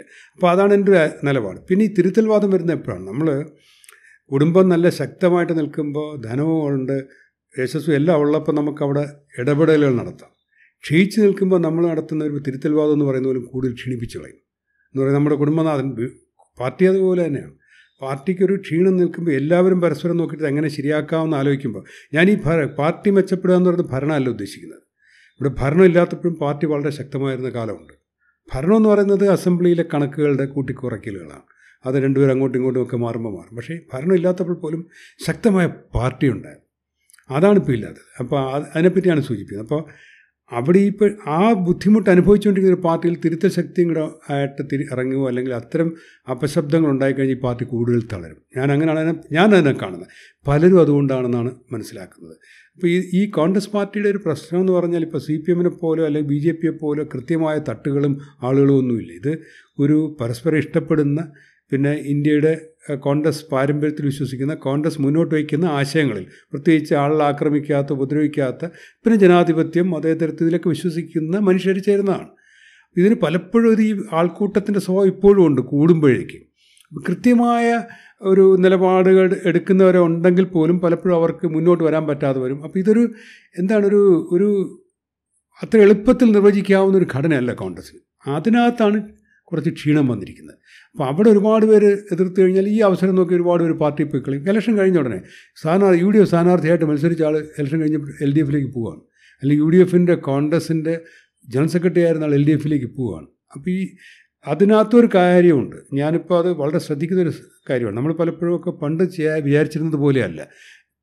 ചെറുപ്പക്കാരോട് പറയുമ്പോൾ എന്നോട് ചോദിക്കുന്നുണ്ട് എന്തുകൊണ്ട് ലാൽ ബി ജെ പി പോകുന്നില്ല? എന്തുകൊണ്ട് സി പി എം ലാൽ നഷ്ടമല്ലേ കോൺഗ്രസ് നിൽക്കുന്നതാണ് അപ്പോൾ നമ്മൾ രാഷ്ട്രീയ പ്രവർത്തനം എന്ന് പറയുന്നത് വ്യക്തിപരമായ ലാഭനഷ്ടങ്ങളായിട്ടാണ് തുല്യതപ്പെടുത്തുന്നത്. എന്നോട് വളരെ ഞാൻ ബഹുമാനിക്കുന്ന ആൾക്കാർ പോലും ചോദിച്ചിട്ടുണ്ട് ലാൽ ആപ്പിലെങ്കിലും പോകും എന്തെങ്കിലും ഞാൻ പറഞ്ഞു ഈ ആകാൻ വേണ്ടിയിട്ടല്ലല്ലോ. അപ്പോൾ ഇതിന് നമ്മൾക്കൊരു സ്ഥാനം കിട്ടാൻ വേണ്ടി രാഷ്ട്രീയം ഉപയോഗിക്കുന്ന അപ്പോൾ ഇങ്ങനെയാണ് ചിന്തിക്കുന്നത്. അതുകൊണ്ടാണ് ഭരണം പോകുമ്പോൾ അപ്പുറത്തേക്ക് അങ്ങ് ചാടും. അവിടെ പോയി കുറച്ച് കഴിയുമ്പോൾ അവിടെ നല്ല ഇതൊക്കെ വന്ന് ചിലപ്പോൾ തിരിച്ചും വരും. അവിടെ ഭരണം പോകുമ്പോഴത്തേക്ക്. അപ്പോൾ അത്തരത്തിൽ നമ്മുടെ സ്ഥാനങ്ങൾക്ക് വേണ്ടിയിട്ട് ധനസമ്പാദത്തിന് വേണ്ടിയിട്ട് പ്രശസ്തിക്ക് വേണ്ടിയിട്ട് മാത്രം രാഷ്ട്രീയം കാണുന്നതിന്റെ പ്രശ്നമുണ്ട്. അപ്പോൾ അങ്ങനെ ഒരു സാഹചര്യത്തിൽ വീണ്ടും ഒരു തിരുത്തൽവാദി ഉണ്ടായിക്കൊഴിഞ്ഞാൽ ഇതെല്ലാം കൂടെ എവിടെ പോയി നിൽക്കുമെന്ന് അറിയാൻ പറ്റില്ല. കോൺഗ്രസ് നഷ്ടപ്പെട്ടിട്ടുണ്ട്. കോൺഗ്രസ് വിഭജിച്ചപ്പോൾ ഞാനൊക്കെ വിഭജിച്ച് പോയ എ ഗ്രൂപ്പിലായിരുന്ന ആളാണ്. എ ഗ്രൂപ്പ് തിരിച്ച് കോൺഗ്രസ് വന്നപ്പോഴത്തേക്ക് കുറേ പേര് അപ്പുറത്തായിപ്പോയി. യഥാർത്ഥത്തിൽ സംഭവിച്ച കോൺഗ്രസ് ഉണ്ടായിരുന്നവരെ കൊണ്ട് ഇടത് മുന്നിൽ കൊടുത്ത് തിരിച്ചു വരികയാണ്. ഇത് പലപ്പോഴും പറ്റിയിട്ടുണ്ട്. ഡി ഐ സി ഉണ്ടായപ്പോഴും സംഭവിച്ചിട്ടുണ്ട്. ഡി ഐ സി ഉണ്ടായിട്ടത് അത് ലെഫ്റ്റിന്റെ കൂടെ നിന്നു. കർണാടക സാറൊക്കെ തിരിച്ചു വന്നു പക്ഷെ കുറച്ച് പേര് അപ്പുറത്തായി പോയി. അപ്പോൾ ഇങ്ങനത്തെ ഒരു ഒരു ആപത് ഘട്ടത്തിൽ ശബ്ദമുണ്ടാക്കണം? അത് തിരുത്തൽവാദം പക്ഷേ പാർട്ടിക്ക് അകത്തു വേണമെന്ന് ഞാൻ പറയുന്നത്. നമ്മളിപ്പോൾ വീട്ടിലായാലും പ്രശ്നങ്ങളുണ്ടാകുമ്പോൾ അടുത്ത വീട്ടിൽ അറിയണ്ടെന്ന് വിചാരിച്ചിട്ട് നമ്മൾ വീട്ടിനകത്ത് പരിഹരിക്കാൻ നോക്കും. അത്തരം പരിഹാരങ്ങൾക്ക് ശ്രമങ്ങളുണ്ടെന്നാണ് ഞാൻ അറിയുന്നത്. പക്ഷെ കൂടുതൽ വേണം. ഇല്ലെങ്കിൽ ഈ കോൺഗ്രസ് ഇല്ലാതായി പോകുമ്പോൾ കോൺഗ്രസ് പാർട്ടിയുടെ കുറേ പേർക്ക് എം എൽ എ ആകാനോ എം പി ആകാനോ അവസരം നഷ്ടപ്പെടുന്നതിന്റെ അല്ല. ഈ രാജ്യം നമ്മൾ ഈ പുസ്തകത്തിൽ പഠിച്ചിട്ടുള്ള രാജ്യം നമ്മൾ സിനിമകൾ കണ്ടുള്ള രാജ്യം നമ്മൾ വിശ്വസിച്ചിരുന്ന രാജ്യം ആ രാജ്യം ഇന്നില്ല എന്നുള്ള യാഥാർത്ഥ്യമുണ്ട്. അത് നമ്മളിങ്ങനെ നീണ്ടുപോയി കഴിഞ്ഞാൽ ഈ ശരിക്കും നമ്മൾ ഈ നമ്മൾ വിശ്വസിക്കുന്ന മൂല്യങ്ങളെല്ലാം കയ്യിൽ പോകും. അപ്പോൾ ഇങ്ങനെ രാജ്യമല്ലാതെ രാജ്യം എന്ന പേരിൽ തുടരുമായിരിക്കും. പക്ഷെ നമ്മൾ കണ്ടാൽ നമ്മൾ ആഗ്രഹിച്ച ഇന്ത്യ ഇല്ലാതായി. ഇപ്പം ഇപ്പം തന്നെ സംഭവിച്ചിട്ടുണ്ട്. ഇപ്പം തന്നെ മനുഷ്യന് മനസ്സമാനമായിട്ട് ഇഷ്ടമുള്ള ഭക്ഷണം കഴിക്കാൻ പറ്റാത്ത അവസ്ഥയുണ്ട്. ഇഷ്ടമുള്ള കാര്യങ്ങൾ പറയാൻ പറ്റാത്ത അവസ്ഥയുണ്ട്. അത് വലിയൊരു ആഭ്യന്തരമായിട്ട് നമ്മൾ എനിക്ക് വലിയ പ്രശ്നമാണ്. ഇത് മാത്രമല്ല തെറ്റായ കഥകളുണ്ട്. ചരിത്രം തമസ്കരിക്കപ്പെടുകയാണ്. ചരിത്രം റീറൈറ്റ് ചെയ്യപ്പെടുകയാണ്. ആരും അറിയാതെ. ഏതൊരു ഗവൺമെന്റിന്റെ സർക്കാർ കടലാസിൽ സ്വാതന്ത്ര്യദിനത്തിന് നെഹ്റുവിന്റെ പടമില്ല. പല മറ്റു പലരുടെയും പടമുണ്ട്. നെഹ്റുവിനെയൊക്കെ പരസ്പരം മറച്ചു പിടി പരസ് മനഃപൂർവം മന മറച്ചു പിടിക്കാൻ ശ്രമിക്കുന്നു. കുറച്ച് നാൾ കഴിയുമ്പോൾ ഒരു പത്തോ പതിനഞ്ചോ വർഷം കഴിയുമ്പോൾ തലമുറ ഒരു പക്ഷേ വിചാരിക്കും ഈ മോഡിയോ ബി ജെ പിയോ ഉണ്ടാക്കി തന്നാണ് ഇന്ത്യ എന്ന് വിചാരിച്ചു പോകും. അദ്ദേഹം ഉപയോഗിച്ച സാമൂഹ്യ മാധ്യമങ്ങൾ ഉപയോഗിച്ചാണ് അദ്ദേഹം വന്നത്. ആ സാമൂഹ്യ മാധ്യമങ്ങൾ ഇന്ത്യയിൽ ഉണ്ടായത് പോലും കോൺഗ്രസ് ഗവൺമെന്റിന്റെ സംഭാവനയാണ്. അപ്പോൾ കോൺഗ്രസ് അല്ലായിരുന്നെങ്കിൽ നടക്കുമോ എന്നുള്ള മറ്റൊരു കാര്യം. ലോകം വികസിക്കുന്നതനുസരിച്ച് ഇന്ത്യയും വികസിച്ചേ പറ്റൂ. പക്ഷേ കോൺഗ്രസ്സിന് കൃത്യമായ ആശയങ്ങളുണ്ടായിരുന്നുകൊണ്ടും കൃത്യമായ പ്രവർത്തനം നടന്നുകൊണ്ടും ഈ മൻമോഹൻ സിംഗിനെ പോലെയും നരസിംഹറാവുവിനെ പോലെയൊക്കെ പുനരപ്രജ്ഞരായിട്ടുള്ള ആൾക്കാർ വളരെ ആലോചിച്ച് കാര്യങ്ങൾ തീരുമാനിച്ചതുകൊണ്ടും ഒക്കെയാണ് ഇവിടെ നടന്നത്. അപ്പോൾ അത് പക്ഷേ ഈ ചരിത്രം മുഴുവൻ തിരുത്തി വായിക്കപ്പെടുന്ന ഒരു കാലത്തിലേക്ക് പോവുകയാണ്. അപ്പോൾ അങ്ങനെ വരുമ്പോൾ എന്ത് പറ്റുമെന്ന് പറഞ്ഞു കഴിഞ്ഞാൽ ഈ വാല്യൂസ് എല്ലാം പോകും ഞാൻ ഉദ്ദേശിച്ചത് ജനാധിപത്യം അഭിപ്രായം പറയാനുള്ള സ്വാതന്ത്ര്യം മതേന്ദ്ര ഇത്തരം വാല്യൂസ് നമ്മൾ അനുഭവിച്ചാണ് അത് നമുക്കിപ്പോൾ തന്നെ അറിയാനില്ല എന്ന് പലയിടത്തും നമ്മുടെ കോളേജ് കാലത്ത് തന്നെ പരസ്പരം കളിയാക്കി എന്തെല്ലാം മതങ്ങളെപ്പറ്റി കളിയാക്കും അല്ലെങ്കിൽ പുരാണങ്ങളെപ്പറ്റി കളിയാക്കും നാടകങ്ങൾ വരും ഇപ്പോൾ ഒന്നും പറയാൻ പറ്റില്ല. ഇപ്പോൾ പൊളിറ്റിക്കലി കറക്റ്റ് ആവണമെങ്കിൽ വളരെ സൂക്ഷിച്ച് സംസാരിക്കാൻ പറ്റും. തമാശ പറയാൻ പറ്റാത്ത അവസ്ഥയിലേക്ക് രാജ്യം എത്തിയിട്ടുണ്ട്. ലാൽ രാഷ്ട്രീയം രാഷ്ട്രീയത്തിൽ നിന്നും മറ്റു മേഖലകളിലേക്ക് കടക്കാം. പക്ഷേ ആ അവസാനം അല്ലെങ്കിൽ ഇടയ്ക്ക് വെച്ച് പറഞ്ഞ ഒരു കാര്യം ലാഭനഷ്ടങ്ങളുടെ കണക്കല്ല രാഷ്ട്രീയ ചോയ്സുകൾ. ലാൽ ഇതിനെപ്പറ്റി എഴുതുകയും സംസാരിക്കുകയും ചെയ്തിട്ടുണ്ട്. ഈ പാഠം പഠിപ്പിച്ച അച്ഛനെക്കുറിച്ച് മാതാപിതാക്കളെക്കുറിച്ച് കുടുംബത്തെക്കുറിച്ച്. ലാൽ ഈ രാഷ്ട്രീയ പ്രസ്ഥാനങ്ങളിലേക്ക് അല്ലെങ്കിൽ ഈ രാഷ്ട്രീയ വിശ്വാസത്തിലേക്ക് വന്നതിൽ ഏറ്റവും വലിയൊരു ഇൻഫ്ലുവൻസ് അച്ഛനായിരുന്നു. അച്ഛൻ ഇപ്പോൾ നേരത്തെ ഒരു ചോദ്യത്തിനായിട്ട് ലാൽ പറഞ്ഞു അനേകം വർഷങ്ങൾക്ക് മുമ്പ് മരിച്ചുപോയി എന്ന് പറഞ്ഞു. അപ്പം നേരത്തെ പറഞ്ഞ പോലെ ചിറയൻകീഴിൽ നിന്നും തിരുവനന്തപുരത്ത് എത്തുന്ന ലാലിന്റെ മുകളിൽ മാതാപിതാക്കൾക്ക് ഉണ്ടായിരുന്ന ഇൻഫ്ലുവൻസും അവർ എന്തെല്ലാം രീതികളിൽ സ്വാധീനിച്ചു എന്ന കാര്യവും ആദ്യകാലത്ത് പലപ്പോഴും ലാൽ പ്രസംഗിക്കുന്നതാണ് പേട്ട സ്കൂളിൽ പോകുന്ന കഥയും ഒക്കെ അതിനെക്കുറിച്ച് കുറച്ച് പറയാം. എനിക്കൊന്ന് അച്ഛന്റെ സ്വാധീനമാണ് ഏറ്റവും കൂടുതലുള്ളത്. അമ്മയുടെ സ്വാധീനമുണ്ട് ഒരുപാട് കാര്യങ്ങൾ. പക്ഷേ ഈ നേതൃത്വ രംഗത്തൊക്കെ ഞാൻ ഒരു വയസ്സോ മറ്റുള്ളപ്പോൾ തിരുവനന്തപുരത്ത് എത്തിയാണ്. അപ്പോൾ എന്റെ ഓർമ്മ ഉള്ളപ്പോൾ തൊട്ട് ഒരു നാലഞ്ച് വയസ്സൊക്കെ നോക്കുമ്പോൾ തന്നെ എന്റെ വീട്ടിൽ യോഗങ്ങൾ നടക്കുന്നതാണ് എപ്പോഴും കാണുന്നത്. എന്റെ മുറിയിൽ പോലും യോഗത്തിന്റെ ആവശ്യത്തിനാൾ ജനങ്ങൾ കയറിയിരിക്കുന്ന ഒരു വീടായിരുന്നു. അപ്പോൾ അച്ഛൻ ഈ എൻ ജി ഒ അസോസിയേഷന്റെ സ്ഥാപക നേതാക്കളിൽ ഒരാളായിരുന്നു. പിന്നെ ഗസറ്റ് ഓഫീസേഴ്സ് യൂണിയന്റെ സ്ഥാപക സെക്രട്ടറി ആയിരുന്നു പിന്നെ ഒരുപാട് കോൺഗ്രസ് സംഘടനകളുടെ എൻ എസ് എസ് യൂണിയൻ എന്റെ വീട്ടിലാണ് സ്ഥാപിക്കപ്പെടുന്നത് കോൺഗ്രസിന്റെ. അപ്പം അങ്ങനെ ഒരുപാട് സംഘടനകളുടെ പിന്നെ എം എസ് എസ് യൂണിയൻ ഒരുപാട്. അപ്പോൾ ഇത് കുട്ടിക്കാലം തൊട്ടേ അച്ഛൻ പ്രസംഗിക്കുന്നതും അച്ഛനെ ആളുകൾ ശ്രദ്ധിക്കുന്നതും അച്ഛൻ വിശ്വസിക്കപ്പെടുന്നതൊക്കെയാണ് കാണുന്നത്. പക്ഷേ ഇപ്പം അപ്പോൾ തന്നെയും എനിക്ക് ഓർമ്മയുള്ളത് നമ്മൾ ഈ രജികര രചിര വീടിന്റെ അടുത്തോടെ ചെറിയ വാടക വീട്ടിലാണ് താമസിക്കുന്നത് അപ്പോൾ ഈ സ്വന്തമായിട്ട് എന്തെങ്കിലും സമ്പാദിക്കാനോ അല്ലെങ്കിൽ ഈ രാഷ്ട്രീയത്തിലൂടെ എന്തെങ്കിലും ഉയർച്ച നേടാൻ. എൺപതുകളിലൊക്കെ അച്ഛന്റെ പേര് അസംബ്ലി സീറ്റിലേക്ക് പരിഗണിക്കപ്പെടുന്ന എനിക്ക് ഓർമ്മയുണ്ട്. പക്ഷേ അച്ഛൻ ആ ഭാഗത്തേക്ക് പോലും പോയിട്ടില്ല. കാരണം തിരുവനന്തപുരത്ത് അറിയപ്പെടുന്ന സർവീസ് സംഘടന നേതാവായി ഒരുപാട് സംഘടനകൾ ഉണ്ടാക്കുന്നത്. അപ്പോൾ ഈ രാഷ്ട്രീയം എന്ന് പറയുന്നത് അച്ഛൻ അങ്ങനെയാണ് കണ്ടിരുന്നത്. അപ്പോൾ ഒരിക്കൽ പോലും ഒരു ഒരു ശുപാർശയ്ക്ക് പോകുന്ന എന്റെ അടുത്ത് തന്നെ പറഞ്ഞിട്ടുണ്ട്. ഞാൻ പരിപാലിച്ചു. എന്റെ അടുത്ത് പറഞ്ഞിട്ട് ഈ നമ്മൾ ഫേവർ ഒന്നും ചോദിക്കരുത് ആനുകൂല്യം ചോദിക്കരുത്. പക്ഷേ നമ്മൾ എവിടെയെങ്കിലും നമ്മൾ തിരസ്കരിക്കപ്പെടുകയാണ് അല്ലെങ്കിൽ നമ്മൾ എന്താണ് നമ്മളെ എന്തിന്റെങ്കിലും പരിഗണനയുടെ പേരിൽ നമുക്കൊരു അവസരം നിഷേധിക്കപ്പെടുകയാണ് അവിടെ വഴക്കുണ്ടാക്കണം എന്ന് പറയുന്നത് അപ്പോൾ അത് മതത്തിന്റെ പേരിലോ ജാതിയുടെ പേരിലോ നിറത്തിന്റെ പേരിലോ പ്രദേശത്തിന്റെ പേരിലോ. ആനുകൂല്യങ്ങൾ ചോദിക്കരുതെന്നും അത് ഞാൻ എന്റെ ഞാൻ യു എൻ ജീവിതത്തിലും അങ്ങനെ തന്നെയായിരുന്നു. ആനുകൂല്യം ചോദിക്കില്ല പക്ഷേ എവിടെയെങ്കിലും നമ്മൾ ഡിസ്ക്രിമിനേറ്റ് ചെയ്യപ്പെടുകയാണെങ്കിൽ അവിടെ ഞാൻ ഇടപെടുക. അപ്പോൾ അതങ്ങനെയാണ് അച്ഛൻ പഠിപ്പിച്ചത്. പിന്നെ ഈ പറഞ്ഞ വാടക വീട്ടിലാണ് വളരെ മിനിമം സൗകര്യത്തിലാണ് ജീവിച്ചിട്ടുള്ളത്.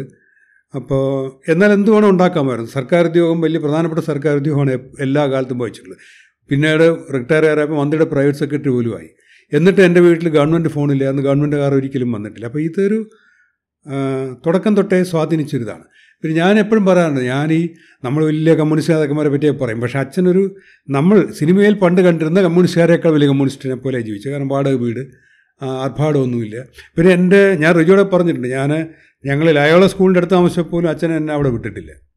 എന്റെ പേട്ടയിലോട്ട് മാറിയപ്പോൾ അച്ഛൻ കൊണ്ട് എന്നെ വിട്ടത് നേരെ ഒരു വശത്തുള്ള പേട്ട സ്കൂളാണ്. അന്ന് വലിയ സ്കൂളാണ്. പക്ഷേ ഈ പറഞ്ഞതുപോലെ സൗകര്യങ്ങൾ കുറവാണ്. ഒന്നുകിൽ അധ്യാപകർ സമരം അല്ലെങ്കിൽ പിള്ളേർ സമരം അവിടെ ആരും ചോദിക്കാനും പറയാനുമില്ല. ദാരിദ്ര്യമുള്ള സമൂഹമാണ്. കൂടെ പഠിച്ചിരുന്ന കുട്ടികൾ ഉച്ചഭക്ഷണം ഇല്ലാത്ത കുട്ടികളൊക്കെ ഒരുപാടുണ്ട്. ഈ അപ്പം അങ്ങനത്തെ ഒരു സമൂഹം. അപ്പോൾ ഇത് പക്ഷേ ഞാൻ പലപ്പോഴും പറയാറുണ്ട് എനിക്ക് ആ ഒരു അടിസ്ഥാന വിദ്യാഭ്യാസം ഒരു പ്രത്യേകിച്ച് ഇംഗ്ലീഷിൽ മീഡിയത്തിലൊന്നും പഠിക്കാൻ പറ്റാത്ത ഒരുപാട് ലോസ് ഉണ്ടായിട്ടുണ്ട്. പത്താം ക്ലാസ് വരെയും മലയാളം മീഡിയത്തിലേക്കാണ് പഠിച്ചത്. സെന്റ് ജോസ് സ്കൂളിൽ ഏഴാം ക്ലാസ് തൊട്ട് പോയപ്പോൾ പോലും. പക്ഷേ മറുവശത്ത് ഈ മനുഷ്യന്റെ യഥാർത്ഥ പ്രശ്നങ്ങൾ മനസ്സിലാക്കാനായിട്ട് പഠിച്ച് പറ്റിയത് ആ ഒരു സർക്കാർ സ്കൂളിൽ പോയപ്പോഴാണ്. ഒരു പക്ഷേ എനിക്ക് ഞാനിപ്പോൾ എന്റെ എഴുത്ത് കൂടുതൽ ഞാൻ മലയാളത്തിലാണ് എഴുതുന്നത് മലയാളത്തിൽ എഴുതുമ്പോൾ ഞാൻ എഴുതുന്ന കാര്യങ്ങളെല്ലാം എന്റെ ജീവിതാനുഭവങ്ങളുമായി ബന്ധപ്പെട്ടാണ്. അപ്പോൾ അത് ആ സ്കൂളിൽ നിന്ന് കിട്ടിയ നേർക്കാഴ്ചയിലുണ്ടായ അനുഭവങ്ങളാണ്. എന്റെ അടുത്ത് പലരും ചോദിക്കാറുണ്ട് ഏറ്റവും വലിയ കൾച്ചറൽ ഷോക്ക് ഏത് രാജ്യത്തായിരുന്നു? ഞാൻ പല രാജ്യത്ത് ജീവിച്ചിട്ടുണ്ട്. ഏറ്റവും വലിയ കൾച്ചറൽ ഷോക്ക് ഏത് രാജ്യത്തായിരുന്നു? അപ്പോൾ ഞാൻ പറയും ഏറ്റവും വലിയ കൾച്ചറൽ ഷോക്ക് ഒരു രാജ്യത്തോലെ ഒരു നഗരത്തിലായിരുന്നു. ഇപ്പോൾ ആറാം ക്ലാസ് വരെ പേട്ട സ്കൂളിൽ പഠിച്ചിരുന്നത് ഞാൻ ഏഴാം ക്ലാസ്സിൽ സെജോ സ്കൂളിൽ പോകുമ്പോൾ ഉണ്ടായ കൾച്ചർ ഷോക്ക് ഭയങ്കരമാണ്. ഞാൻ ഈ കബഡി കളി കണ്ടിട്ടുണ്ട്. കളിക്കാനുള്ള ആരോഗ്യമില്ല ഗോലിയാണ് ആകെ കളിച്ചിട്ടുള്ളത് തറയിലിരുന്നിട്ട്. വലിയ കുഴപ്പമില്ലാത്ത. എന്റെ ക്രിക്കറ്റ് ബാറ്റുമായിട്ട് സ്കൂളിന് എന്റെ വീടിന് മുന്നേ കൂടെ കുട്ടികൾ പോകുമ്പോൾ വേറെ സൗകര്യമുള്ള വീട്ടിൽ എന്താണെന്ന് എനിക്ക് മനസ്സിലായിട്ടില്ല. സെഞ്ചർ സ്കൂളിൽ ചെല്ലുമ്പോൾ എല്ലാ കുട്ടികളും ക്രിക്കറ്റ് കളി എന്നെ വിളിച്ചുകൊണ്ട് പോകണം ആദ്യത്തെ ദിവസം ക്രിക്കറ്റ് കളിക്കാൻ. അപ്പോൾ ഈ ഒരു ഒന്നര കിലോമീറ്റർ വ്യത്യാസത്തിൽ ഞാൻ ക്രിക്കറ്റ് കളി കണ്ടിട്ടില്ലാത്തൊരു നഗരവാസിയായിരുന്നു. അതൊരു പെട്ട സ്കൂളിൽ എന്റെ അടുത്തിരിക്കുന്ന എനിക്കിപ്പോഴും ഓർമ്മയുണ്ട് ജയകുമാരൻ ജോയ് എന്ന പണ്ട് അനാഥാലയത്തിലെ കുട്ടികളൊക്കെ ഉണ്ട്. പാവപ്പെട്ട വീട്ടിലെ കുട്ടികൾ ഉച്ചഭക്ഷണം ഇല്ലാത്ത കുട്ടികൾ നാണക്കേട് കാരണം ഉച്ചക്കഞ്ഞി കുടിക്കാൻ പറ്റാത്തവർ ഉന്നജാതി ജനിച്ചു എന്ന് വിചാരിച്ചിട്ട്. അപ്പോൾ അവിടെ നേരെ ചെല്ലുമ്പോൾ സെന്റ് സ്കൂളിൽ എന്റെ അടുത്തിരിക്കുന്നത് ഒരു മന്ത്രിയുടെ മകനാണ്. മറ്റൊരു വലിയ ബസ് മുതലാളിയുടെ ശേഷക്കാരൻ. വേറെ വേഷം യൂണിഫോം സംസാരിക്കുന്ന ലോകം വരെ. അപ്പോൾ ഇത് ഇതൊരു ഇതെനിക്ക് എപ്പോഴും തോന്നിയിട്ടുണ്ട്. അപ്പോൾ നമ്മൾ വിദ്യാഭ്യാസ രംഗത്തെ ഒരു പ്രശ്നമാണ്. ശരിക്കും ജനത്തെ കുട്ടികൾ രണ്ട് സമൂഹമായി തിരിച്ചു കളയുകയാണ്. എല്ലാ കഴിവുള്ള ഒരാൾക്കും ഈ ഈ ഇംഗ്ലീഷിൽ പഠിക്കാൻ പറ്റാത്തതിന്റെ നഷ്ടങ്ങളുണ്ട്. എനിക്കും ഉണ്ടായിട്ടുണ്ട്. ഞാൻ മെഡിസിനൊക്കെ കഴിഞ്ഞിട്ടും പിന്നെ മാസ്റ്റർ ഓഫ് പബ്ലിക് ഹെൽത്തൊക്കെ പോകുമ്പോഴാണ് ശരിക്കൊരു ഇംഗ്ലീഷിൽ കമ്മ്യൂണിക്കേഷൻ ശരിയായി ശീലിക്കുന്നത്. എനിക്ക് മാർക്ക് എല്ലാവരെ പോലെയുണ്ട്. പക്ഷേ എന്റെ കമ്മ്യൂണിക്കേഷൻ ഇവിടെ പി എസ് സി പരീക്ഷയ്ക്ക് പി എസ് സി ടെസ്റ്റ് പോലും ഇംഗ്ലീഷാണില്ല. പക്ഷെ നമ്മളെ ഒരു വിഭാഗത്തെ മലയാളത്തിലാക്കി കളഞ്ഞതിന്റെ പ്രശ്നമുണ്ട്. അപ്പോൾ അങ്ങനെ കുറേ ഞാൻ പറഞ്ഞ പക്ഷേ ഇതൊക്കെ പറയുമ്പോഴും എന്നെ ഞാൻ എഴുതുന്ന കഥകൾ ഈ സാധാരണ ജനങ്ങളോട് തൊട്ട് നിൽക്കുന്നത് ഈ സർക്കാർ സ്കൂളിൽ പഠിച്ചുകൊണ്ട്. അപ്പോൾ ആ അനുഭവം ചെറുതായിട്ട് കാണുന്നുമില്ല. പിന്നെ അഴിമതി കാണിക്കാത്ത അല്ലെങ്കിൽ കൈക്കൂലി വാങ്ങാത്ത ആളോട് കയർത്ത് സംസാരിക്കാത്ത അപ്പോൾ അത്തരത്തിലൊരു സ്വാധീനം അച്ഛന് ഭയങ്കരമായിട്ടുണ്ടായിട്ടുണ്ട് അമ്മ ശ്രദ്ധിച്ചിരുന്നത് കൂടുതൽ ഈ പെരുമാറ്റത്തിലും ഭാഷയിലുമാണ്. അമ്മ ഈ തിരുവനന്തപുരം തനി തിരുവനന്തപുരം ഭാഷ വരായിരിക്കാൻ അമ്മ ശ്രദ്ധിക്കുക. അമ്മ കൊല്ലംകാരിയായിരുന്നു. അപ്പോൾ അതുകൊണ്ട് എന്റെ അടുത്ത് പലപ്പോഴും പറയാറുണ്ട് തിരുവനന്തപുരം ജനിച്ചു വളർന്ന ഒരാളാണെന്ന് തോന്നുന്നില്ല സംഭാഷണം കേൾക്കുമ്പോൾ. അത് അതുപോലെ തന്നെ സ്ത്രീകളോടുള്ള ബഹുമാനവും പെൺ ഇപ്പം എന്റെ അനിയത്തെ എടിയെന്നോ ഒന്നും വിളിച്ചുകൂടാ. അവളെ അനിയത്തിയെന്നേ വിളിക്കാവുള്ളൂ. ഇപ്പോഴും ഞാൻ അനിയത്തിയെന്ന് വിളിക്കുന്നത് അപ്പം ഇതൊരു തരത്തിൽ സ്ത്രീകളോടുള്ള ഈ ബഹുമാനം വീട്ടിൽ ജോലിക്ക് ഇങ്ങനെ ചേച്ചിയും ചേച്ചിയെന്ന് വിളിക്കാവുള്ളൂ. അപ്പോൾ ഈ അപ്പോൾ സ്ത്രീകളെ ബഹുമാനിക്കാൻ എനിക്ക് തോന്നുന്നു പ്രധാനമായിട്ട് പഠിപ്പിച്ച അമ്മയാണ്. ഇപ്പോൾ ബിഹേവിയറിൽ പക്ഷേ രാഷ്ട്രീയം അച്ഛന്റെ തന്നെയായിരുന്നു. പക്ഷേ എനിക്ക് തോന്നുന്നു എനിക്ക് പൊളിറ്റിക്കലായിട്ട് നഷ്ടം ലാഭം ഞാൻ നോക്കാവുന്ന ആളല്ല. ആകെ പറയാവുന്ന ഇപ്പോൾ അസംബ്ലി ഇലക്ഷൻ തോറ്റുപോയെന്ന്. പക്ഷേ അസംബ്ലി ഇലക്ഷൻ തോറ്റു പോകുമ്പോഴും എന്റെ കൂടെ ഉള്ളവർക്ക് അതിശയമായിരുന്നു. ഞാൻ ഒരു ഒമ്പതരയൊക്കെ ആയപ്പോൾ ഞാൻ തോൽക്കുകയാണെന്ന് മനസ്സിലായി. രാവിലെ എട്ട് മണിക്ക് തുടങ്ങി ഒമ്പതര ആയപ്പോൾ ഞാൻ എന്റെ കാറിൽ വന്നിരുന്നിട്ട് വണ്ടിയിൽ ഒന്നൊന്നര മണിക്കൂർ ഉറങ്ങി. അപ്പോൾ ഞാൻ വരുമ്പോൾ ഡ്രൈവറും ബാക്കിയുള്ളവരും കരയുകയാണ്. ഞാൻ പറഞ്ഞു എന്ത് കരയാൻ? നമ്മളിപ്പോൾ ഒരാൾക്കേ ജയിക്കാൻ പറ്റുള്ളൂ.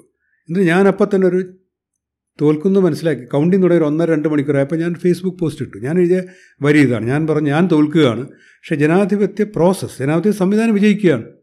ഈ രാജ്യത്ത് തിരഞ്ഞെടുപ്പ് ഉള്ളതുകൊണ്ടല്ലേ തോക്കാൻ പറ്റുന്നത്? നമ്മുടെ പഴയ പല അയൽ രാജ്യങ്ങളും സ്ഥാനാർത്ഥിയാകാൻ പറ്റും വെടി വെച്ചു എന്ന് പറയും. അല്ലെങ്കിൽ സംവിധാനം ജനാധിപത്യ സംവിധാനമില്ല അല്ലെങ്കിൽ പലരും പട്ടാള ഭരണമാണ്. അപ്പോൾ അങ്ങനെയാണ് ഞാൻ കാണുന്നത്. എന്റെ തോൽവി ഇപ്പോൾ എനിക്ക് ഒരു എം എൽ എ ആകാൻ പറ്റുമായിരുന്നത് ചിലപ്പോൾ നടന്നില്ല. പക്ഷെ ഒരാൾക്ക് എം എൽ എ ആകാൻ പറ്റുള്ളൂ. പക്ഷേ ആ പ്രോസസ്സ് നടക്കുന്നുണ്ട്. ആ പ്രോസസ്സിൽ അതിനെ മാനിപ്പുലേറ്റ് ചെയ്യാൻ അല്ലെങ്കിൽ അതിനനുസരിച്ച് സ്വയം മാനിപ്പുലേറ്റ് ചെയ്യപ്പെടാൻ എനിക്കറിയാതെ പോയതിന്റെയാണ് ഞാൻ പലപ്പോഴും എന്റെ സുഹൃത്തുക്കളോടും പറയും നമ്മൾ ഈ സംവിധാനത്തിൽ ഈ നെൽ ഈ എൻവയോൺമെന്റിൽ കറക്റ്റ് സ്ഥാനാർത്ഥിയെ ജയിച്ചിരിക്കുന്നത്. ഇപ്പോൾ അയാളുടെ രാഷ്ട്രീയം ശരിയാണോ? അയാൾ എന്നേക്കാൾ നല്ല മനുഷ്യനാണോ? ഞാൻ അയാളേക്കാൾ നല്ല മനുഷ്യൻ ഇത്തരം വിഷയങ്ങളൊന്നും അല്ല. ഈ ഒരു ഒരിപ്പോൾ ഒരു ക്രിക്കറ്റ് കളിക്കാൻ പോയി കഴിഞ്ഞാൽ ഇറങ്ങി അടിച്ച് സിക്സ് അടിച്ച് ജയിപ്പിക്കുന്നവനാണ് ജയിക്കുന്നത്. അതിനകത്ത് മാന്യതയുണ്ടോ മറിച്ചുണ്ടോ അല്ലെങ്കിൽ ഇതൊന്നും അല്ല. അപ്പോൾ ആ ഒരു രീതിയിൽ രാഷ്ട്രീയം മാറി നിൽക്കുമ്പോൾ എന്നെപ്പോലൊരാളുടെ പരാജയം എന്റെ നന്മകളുടെ പരാജയമായിട്ടേ കണക്കാക്കുള്ളൂ ഈ ലാലു ഒന്ന് രണ്ട് പ്രാവശ്യം പറഞ്ഞു ഇംഗ്ലീഷ് വിദ്യാഭ്യാസത്തിന്റെ പരിമിതിയുടെ കാര്യവും കമ്മ്യൂണിക്കേഷൻ അത് ബാധിച്ച കാര്യവും ഒക്കെ എന്നാൽ ഓബ്ജക്റ്റീവായിട്ട് പുറത്തുനിന്ന് നോക്കുമ്പോൾ ലോകാരോഗ്യ സംഘടനയിലെ അത്യുന്നത പദവികൾ വഹിച്ച പല പല സംഘടനകളുടെ നേതൃസ്ഥാനത്തെത്തിയ ആളാണ് ലാൽ ഇത് കേൾക്കുന്ന പലരും വ്യത്യസ്തമായ ബാക്ക്ഗ്രൗണ്ടിൽ നിന്നും വരുന്നവരാണ്. അങ്ങനെയുള്ളവർക്ക് ഉപദേശം എന്ന് ഞാൻ പറയുന്നില്ല. പക്ഷെ ലാൽ വർണിച്ച ഒരു ബാക്ക്ഗ്രൗണ്ടിൽ നിന്നും വന്ന ഒരാൾക്ക് മലയാളം മീഡിയത്തിൽ പഠിക്കുന്നു അല്ലെങ്കിൽ പ്രത്യേകതരം സ്കൂളുകളിൽ പഠിക്കുന്നു. അവിടെ നിന്നും ഈ ഉന്നത സ്ഥാനങ്ങളിലേക്ക് എത്താനും കമ്മ്യൂണിക്കേഷൻ സ്കിൽസ് വളർത്തിയെടുക്കാനും ഒക്കെ എങ്ങനെ സാധിച്ചു എന്നതിനെക്കുറിച്ചും. അതോടൊപ്പം തന്നെ നമ്മുടെ ഇവിടെ പലരും മെഡിസിൻ ചെയ്ത് കഴിഞ്ഞാൽ നേരിട്ട് നമ്മൾ മെയിൻ സ്ട്രീം എന്ന് പറയുന്ന സ്പെഷ്യാലിറ്റീസ് മെഡിസിൻ അല്ലെങ്കിൽ സർജറി അല്ലെങ്കിൽ പീഡിയാട്രിക്സ് അങ്ങനെ ക്ലിനിക്കൽ ആയിട്ടുള്ള കാര്യങ്ങൾ. പൊതുജനാരോഗ്യം പബ്ലിക് ഹെൽത്ത് എന്ന് പറയുന്നത് മെഡിക്കൽ ഫീൽഡിൽ മെഡിസിൻ തന്നെ ഒരു രാഷ്ട്രീയമാണ് എന്നാണ് എന്റെ വിശ്വാസം. ഓൾ മെഡിസിൻ ഇസ് പൊളിറ്റിക്കൽ പക്ഷെ ആ പൊളിറ്റിക്കലായിട്ടുള്ള മെഡിസിനിലെ ഏറ്റവും പൊളിറ്റിക്കൽ ഫീൽഡാണ് പബ്ലിക് ഹെൽത്ത് ഇല്ലേ? അപ്പം അങ്ങനെ ഒരു ഫീൽഡിൽ വരെ ഈ കമ്മ്യൂണിക്കേഷൻ സ്കില്ല് കൊണ്ട് ലാലിന് വളരെ ഇഫക്റ്റീവായിട്ട് ഇംഗ്ലീഷിലും മലയാളത്തിലും ചെയ്യാൻ കഴിയുന്നു. ഒരു ഭാവി ഇപ്പോഴത്തെ യുവ ഡോക്ടർമാരോടും യുവാക്കളോടും അതിനെക്കുറിച്ച് പറയുകയാണെങ്കിൽ എന്തിലായിരിക്കും ഊന്നൽ കൊടുക്കുക? എന്തിലായിരിക്കും എംഫസിസ് കൊടുക്കുക? അത് ഞാൻ എന്റെ ഒരു ഇഷ്ട വിഷയമാണ്. ഞാൻ പോകുന്ന കോളേജുകളിലൊക്കെ പറയുന്നൊരു വിഷയമാണ്. ഇപ്പോൾ ഞാനിതൊക്കെ പറയുമ്പോഴും എനിക്കില്ലായിരുന്ന പലപ്പോഴും കോൺഫിഡൻസ് ആണെന്ന് തോന്നിയിട്ടുണ്ട് ഭാഷയുടെ കാര്യത്തിൽ അപ്പോൾ അത് അത് മറികടക്കാനുള്ള വഴിയാണ് ഞാൻ പറഞ്ഞു കൊടുക്കുന്നത്. ഇപ്പോൾ ഒരു സ്കൂളിൽ പഠിച്ചിട്ടുണ്ട് എല്ലാവർക്കും തിരുവനന്തപുരം നഗരത്തിൽ ഏറ്റവും നല്ല സ്കൂളിൽ ഒന്നും പഠിക്കാൻ പറ്റില്ല. ഞാൻ പറയുന്ന കെ ആർ നാരായണൻ ഒരാൾക്ക് ഇന്ത്യൻ പ്രസിഡന്റ് ആകാമെങ്കിൽ അപ്പോൾ അതാണ് മാതൃക. അപ്പോൾ നമുക്കൊരു തീർച്ചയായിട്ടും ജന്മവാസന വേണം കുറച്ച് കഴിവുകളൊക്കെ വേണം. അത് തീർച്ച ബുദ്ധിപരമായിട്ട് പ്രശ്നമുള്ള ഒരാൾക്ക് ചിലപ്പോൾ എല്ലാം നേടാൻ പറ്റിയെന്ന് വരില്ല അല്ലെങ്കിൽ വിചാരിച്ചത്രയും. പക്ഷെങ്കിൽ പോലും എനിക്ക് മനസ്സിലാക്കാൻ കഴിഞ്ഞാൽ കമ്മ്യൂണിക്കേഷൻ സ്കില്ല് ട്രെയിൻ ചെയ്യാൻ പറ്റും. ഇപ്പോൾ ഞാൻ പാടാൻ പറ്റാത്ത ഒരാളെ എത്ര പാട് പാട്ട് എന്നെ യേശുദാസ് പഠിപ്പിച്ചാൽ എനിക്ക് പാടാൻ പറ്റില്ല. പക്ഷേ കമ്മ്യൂണിക്കേഷൻ സ്കിൽസ് നമുക്ക് പ്രാക്ടീസ് ഒരുപാട് ഇമ്പ്രൂവ് ചെയ്യാൻ പറ്റും. കുറച്ച് ജന്മവാസനയും കൂടെ ഉണ്ടെങ്കിൽ അപ്പോൾ പറയണ്ടേ നമ്മൾ രണ്ടുപേരും പണ്ടേ പ്രസംഗിക്കാൻ നടന്നവരാണ് ഒരുമിച്ച് കോളേജിനൊക്കെ റെപ്രസെന്റ് അപ്പോൾ അതുണ്ടെങ്കിൽ എളുപ്പമായിരിക്കും. അപ്പോൾ അതൊന്ന്. രണ്ടാമത് നമ്മുടെ ഈ ഭാഷാ പരിമിതി നമുക്ക് ഇവിടെ നമ്മുടെ ആരുടെയും കുറ്റമല്ല. നമ്മളെ ഭാഷ പറയാൻ ശീലിപ്പിക്കുന്നില്ല. താജ്മഹലിന്റെ മുന്നിൽ പേര് വിൽക്കാൻ നിൽക്കുന്ന താജ്മഹൽ രൂപം നിൽക്കാൻ നിൽക്കുന്ന കുട്ടി എല്ലാ ഭാഷയും പറയും. കാരണം അവൻ ആരും തടയാൻ ഇല്ല അവന്റെ അവന്റെ നിവൃത്തികേടുമാണ് ഇവിടെ അങ്ങനെയല്ല. നമ്മൾ ഈ ഇംഗ്ലീഷ് കൃത്യമായി പറയാൻ പഠിപ്പിക്കുന്നത് കൊണ്ട് ഒരുപാട് പ്രത്യേകിച്ച് നമ്മൾ സിനിക്കലാണ് കേരളത്തിൽ നമ്മൾ പരസ്പരം കളിയാക്കും അപ്പോൾ ഒരാൾക്കൊരു ഒരു പുതിയ ശ്രമം നടത്താൻ പറ്റില്ല അതിന്റെ ഒരു പ്രശ്നമുണ്ട്. രണ്ടാമത് ഞാനിപ്പോൾ സ്വിറ്റ്സർലൻഡൊക്കെ ജീവിക്കാൻ കണ്ടൊരു രീതിയുണ്ട്. ബൈലിംഗ്വൽ. അവർ ഫ്രഞ്ച് അധിഷ്ഠിതമാണ്. കടയിൽ പോകണമെങ്കിലും ഫ്രഞ്ച് അറിയില്ലെങ്കിൽ യാതൊരു രക്ഷയില്ല. പക്ഷേ അവിടെ പോലും പുതിയ സംവിധാനം ഒരുപാട് നാളായിട്ടുണ്ട്. പകുതി വിഷയങ്ങൾ ഫ്രഞ്ചിലും പകുതി വിഷയങ്ങൾ ഇംഗ്ലീഷിലും പഠിപ്പിക്കും. എന്നാൽ ഇംഗ്ലീഷ് ലോകഭാഷയാണ് നമ്മളിനി അതിനെ മാറ്റി നിർത്തിയിട്ടോ അല്ലെങ്കിൽ മലയാള ശ്രേഷ്ഠ ഭാഷയാണ് ഇംഗ്ലീഷ് ഉപേക്ഷിക്കണമെന്ന രീതിയിൽ പറയുന്നതൊക്കെ കാപട്യങ്ങളാണ്. എനിക്കറിയാവുന്ന വലിയ മഹാന്മാരുടെ മക്കളെല്ലാം അവർ മലയാളം പുസ്തകങ്ങൾ എഴുതുകയും കഥകളും കവിതകളും എഴുതുകയും മലയാളം പഠിക്കുന്നതിനെ പറ്റിയെല്ലാം പ്രേരിപ്പിക്കും അവരുടെ മക്കളെല്ലാം ഇംഗ്ലീഷ് മീഡിയത്തിൽ പഠിച്ചാൽ എനിക്കറിയാം. എന്റെ പഠിച്ചിട്ടുണ്ട്. അപ്പോൾ അതൊരു കാപട്യമാണ്. അല്ലാതെ ഞാൻ പറഞ്ഞത് ഇവിടെ ചൈന പോലും ചൈനക്കാർ പോലും പലപ്പോഴും വിമാനത്തിലിരിക്കുമ്പോൾ പണ്ട് ഡൽഹി ജീവിക്കുമ്പോൾ ചൈന എന്നും ജപ്പാൻ എന്നൊക്കെ ഇന്ത്യയിൽ വന്ന് ഇംഗ്ലീഷ് പഠിക്കുന്ന ചെറുപ്പക്കാരുണ്ട്. ഇവിടെ ചിലവ് കുറവായതുകൊണ്ട്. ഇംഗ്ലീഷ് പഠനം ഒരു ആവശ്യമാണ്. അതൊരു ഭാഷയോട് അല്ലെങ്കിൽ ബ്രിട്ടീഷുകാരുടെ ദേശീയമായിട്ടൊക്കെ കരുതി മിക്സപ്പ് ചെയ്ത് മലയാളത്തിനുള്ള അതിതീവ്ര ദേശീയ ഭാഷയോ അല്ല ഭാഷയോടുള്ള അതിതീവ്രമായിട്ടുള്ള സ്നേഹവും ഭാഷാ തീവ്രവാദമൊക്കെ ആയിപ്പോയിട്ടാണ് മനുഷ്യർക്ക് ഇംഗ്ലീഷ് പഠിക്കാൻ അവസരമില്ലാത്തത്. കേരളത്തിൽ വളരുന്ന എല്ലാവർക്കും കേരളത്തിൽ ജോലി കൊടുക്കാമെങ്കിലും ഒരു ഭാഷയും പഠിക്കണ്ട. ഇവിടെ പഠിപ്പിക്കേണ്ട വിഷയങ്ങൾ ഇതൊന്നുമല്ല ഇംഗ്ലീഷ് പഠിപ്പിക്കണം അറബ് പഠിപ്പിക്കണം. ഇവിടുത്തെ നല്ല ശതമാനം പാവങ്ങൾ അറബി രാജ്യങ്ങളിൽ പോയിട്ടാണ് ജോലി ചെയ്ത് ഈ നാടിനെ ഞങ്ങളുടെ സമ്പന്നമാക്കുന്നത്. പക്ഷേ ബിസിനസ്സുകൾ ചൈനയിലും ചൈനീസ് പഠിപ്പിക്കണം. ഈ ഭാഷകളും കൂടെ ഇവിടെ പഠിപ്പിക്കണം. മലയാളം നമ്മൾ എന്റെ മക്കൾ ഇവിടെ മലയാളം ഒന്നും പഠിച്ചില്ല. അവന്മാർ ഇവിടെ വന്നിട്ട് മലയാളത്തിൽ പ്രസംഗിക്കുകയും ചെയ്യും. വീട്ടിൽ പറഞ്ഞാൽ മതി മലയാളം. മാതൃഭാഷയെ പ്രത്യേകിച്ച് പഠിപ്പിക്കേണ്ട കാര്യമില്ല. വള്ളത്തോളിന്റെ കവിത പറഞ്ഞാലേ മലയാളിയാവും എന്ന് വിചാരിക്കുന്നത് മൗഢ്യമാണ്. അപ്പം അങ്ങനത്തെ ഒരു ഇതൊരു മൊത്തത്തിൽ ഒന്ന് ഉടച്ചു വാർക്കേണ്ടൊരു രീതിയുണ്ട്. രണ്ടാമത് ഞാൻ ഈ പറഞ്ഞതുപോലെ എനിക്കൊരു കോൺഫിഡൻസ് ബിൽഡ് ചെയ്യാൻ പറ്റി. കാരണം ഈ ലീഡർഷിപ്പിലൊക്കെ ഉണ്ടായിരുന്നപ്പോഴത്തേക്ക് അപ്പോൾ അങ്ങനെ ഉണ്ടായൊരു കോൺഫിഡൻസ് അത് എന്റെ ഇംഗ്ലീഷ് ഭാഷയും കൂടെ എന്നിലേക്ക് ആവാഹിക്കുന്ന ഒരു കോൺഫിഡൻസ് പിന്നെ തീർച്ചയായിട്ടും വായനയും പ്രസംഗങ്ങൾ ശ്രദ്ധിക്കുകയും ഇതൊക്കെ വേണം പ്രസംഗങ്ങൾ കേൾക്കുകയൊക്കെ ചെയ്യുന്നതിന്റെ കൂട്ടത്തിൽ പരിഹരിക്കാവുന്ന ഒരു പ്രശ്നമാണ്. അത് ഞാനിവിടെ പറയാറുണ്ട്. ഇപ്പോൾ എന്റെ ഇപ്പോൾ ഇവിടെ എന്റെ കുഴപ്പമുള്ള എം പി എസ് സ്റ്റുഡൻസിനോടും കുട്ടികളൊക്കെ പറഞ്ഞു കൊടുക്കാറുണ്ട്. ഇംഗ്ലീഷ് മീഡിയത്തിൽ പഠിച്ചവർക്ക് പോലും ഇംഗ്ലീഷ് കമ്മ്യൂണിക്കേറ്റ് ചെയ്യാൻ പറ്റ ബുദ്ധിമുട്ടുള്ള ഇത് ഞാൻ കാണാറുണ്ട്. അപ്പോൾ ഞാൻ പറയും ഒന്നാമത് ഇംഗ്ലീഷ് അങ്ങനെ ഭയക്കരുത്. പിന്നെ ലോകത്ത് വളരെ കുറച്ച് രാജ്യങ്ങളെ യഥാർത്ഥ ഇംഗ്ലീഷ് രാജ്യങ്ങളുള്ളൂ നമ്മുടെ നേരം തൊലി വെളുത്തിരിക്കുന്നവരെല്ലാം ഇംഗ്ലീഷുകാരാണെന്നാണ്. അപ്പോൾ ബാക്കി എല്ലാവരും കടന്ന് ലോകഭാഷയായിട്ട് ഇംഗ്ലീഷിലേക്ക് എത്തിപ്പെടുകയാണ്. അമേരിക്കയിൽ ഞാൻ വർക്ക് ചെയ്യുമ്പോൾ എന്റെ ബോസായിട്ട് വന്ന സാൻ ഫ്രാൻസിസ്കോക്കാരന്റെ ഇംഗ്ലീഷ് എനിക്ക് മനസ്സിലാവുന്നത്ര പോലും കൂടുതലുള്ള സ്റ്റാഫിന് മനസ്സിലാവുന്നില്ല വാഷിങ്ടൺ ഡി സിക്കാർക്ക്. ഒരു ഭാഷന് പലതരത്തിൽ. അപ്പോൾ നമുക്ക് ഈ ഭയത്തിന്റെ ആവശ്യമില്ല. നമ്മൾ തെറ്റിപ്പോയാൽ വിഷമിക്കേണ്ട കാര്യമില്ല. ഡൽഹി ചെന്നപ്പോഴത്തേക്ക് ഞാൻ കണ്ടു. ടി ബിയുടെ വലിയ ഡയറക്ടർ ഞങ്ങളുടെ ഡിപ്പാർട്ട്മെന്റ് ഡയറക്ടർ ഞങ്ങൾ ഡബ്ല്യു എച്ച് ഒരാണ് അദ്ദേഹം പ്രസംഗിക്കുന്ന ഏറ്റവും കോൺഫിഡന്റ് ആയിട്ട് പ്രസംഗിക്കുന്ന ആളായിട്ട് ഞാൻ കണ്ടത്. കാരണം അയാൾ പ്രസംഗിക്കുമ്പോൾ ഇന്റർനാഷണൽ ഓഡിയൻസാണ് അയാളുടെ ഇടയ്ക്ക് വാക്കപ്പം മത്തലബും കീയൊക്കെ പറയും. അയാളുടെ അതാണ് കോൺഫിഡൻസ് വേണ്ടത്. അപ്പം നമ്മൾ എവിടെയോ ഒരു കൃത്യമായിട്ട് ലിഖിതമായിട്ട് ഇംഗ്ലീഷ് അല്ലെങ്കിൽ പറയുന്ന ഇംഗ്ലീഷ് ഭാഷ സ്റ്റാൻഡേർഡ് സെറ്റ് ചെയ്ത് വെച്ചിട്ടുണ്ട്. നമ്മൾ അതുപോലെ പറഞ്ഞില്ലെങ്കിൽ കമ്മ്യൂണിക്കേറ്റ് ചെയ്യാൻ പറ്റില്ല എന്ന് പറയുന്ന പരാജയമാണ്. ഇനി ഇംഗ്ലീഷ് എന്തിനാണ് കമ്മ്യൂണിക്കേറ്റ് ചെയ്യാൻ? രജനീകാന്തിന്റെ സിനിമ റഷ്യയെ കാണുന്നത് ഇംഗ്ലീഷ് അറിഞ്ഞിട്ടാണ്. ഞാൻ തിമോർ ചോദിക്കുമ്പോൾ ഷാരൂഖ് ഖാന്റെ സിനിമയാണ് എല്ലാ കുട്ടികളും ഇരുന്ന് കാണുന്നത്. ഏത് ഭാഷ മനസ്സിലായിട്ടാണ്? അപ്പോൾ ഈ ഭാഷ എന്ന് പറയുന്നത് അല്ലെ കമ്മ്യൂണിക്കേഷൻ എന്ന് പറയുന്നത് ഭാഷ മാത്രമല്ല മറ്റൊരുപാട് കാര്യങ്ങൾ ചേർന്നതാണെന്നും ഭാഷയിൽ തീർച്ചയായിട്ടും പരിജ്ഞാനവും വേണം അല്ലെങ്കിൽ അതിന് സംവിധാനം വേണം. ഈ- ഒരു തിരിച്ചറിവാണ് എനിക്കുണ്ടായത്. അപ്പോൾ അതുകൊണ്ടാണ് ഞാൻ എപ്പോഴും പറയുന്നത് നമ്മളൊരു നല്ല സ്കൂളിൽ പഠിച്ചില്ല അല്ലെങ്കിൽ നല്ല ഭാഷ ചെറുപ്പത്തിൽ കൈകാര്യം ചെയ്തില്ല എന്ന് പറഞ്ഞ് ഭയക്കേണ്ട കാര്യമില്ല. നമുക്കറിയില്ല ഇപ്പോൾ സോണിയാഗാന്ധി തന്നെ അവർ അവർ മാതൃഭാഷ ഇംഗ്ലീഷ് അല്ലല്ലോ. അവർ കോൺഗ്രസ് നയിക്കുന്നില്ല ഇത്ര വർഷമായിട്ട് അവർ ഭാഷ സംസാരിക്കുന്നില്ലേ?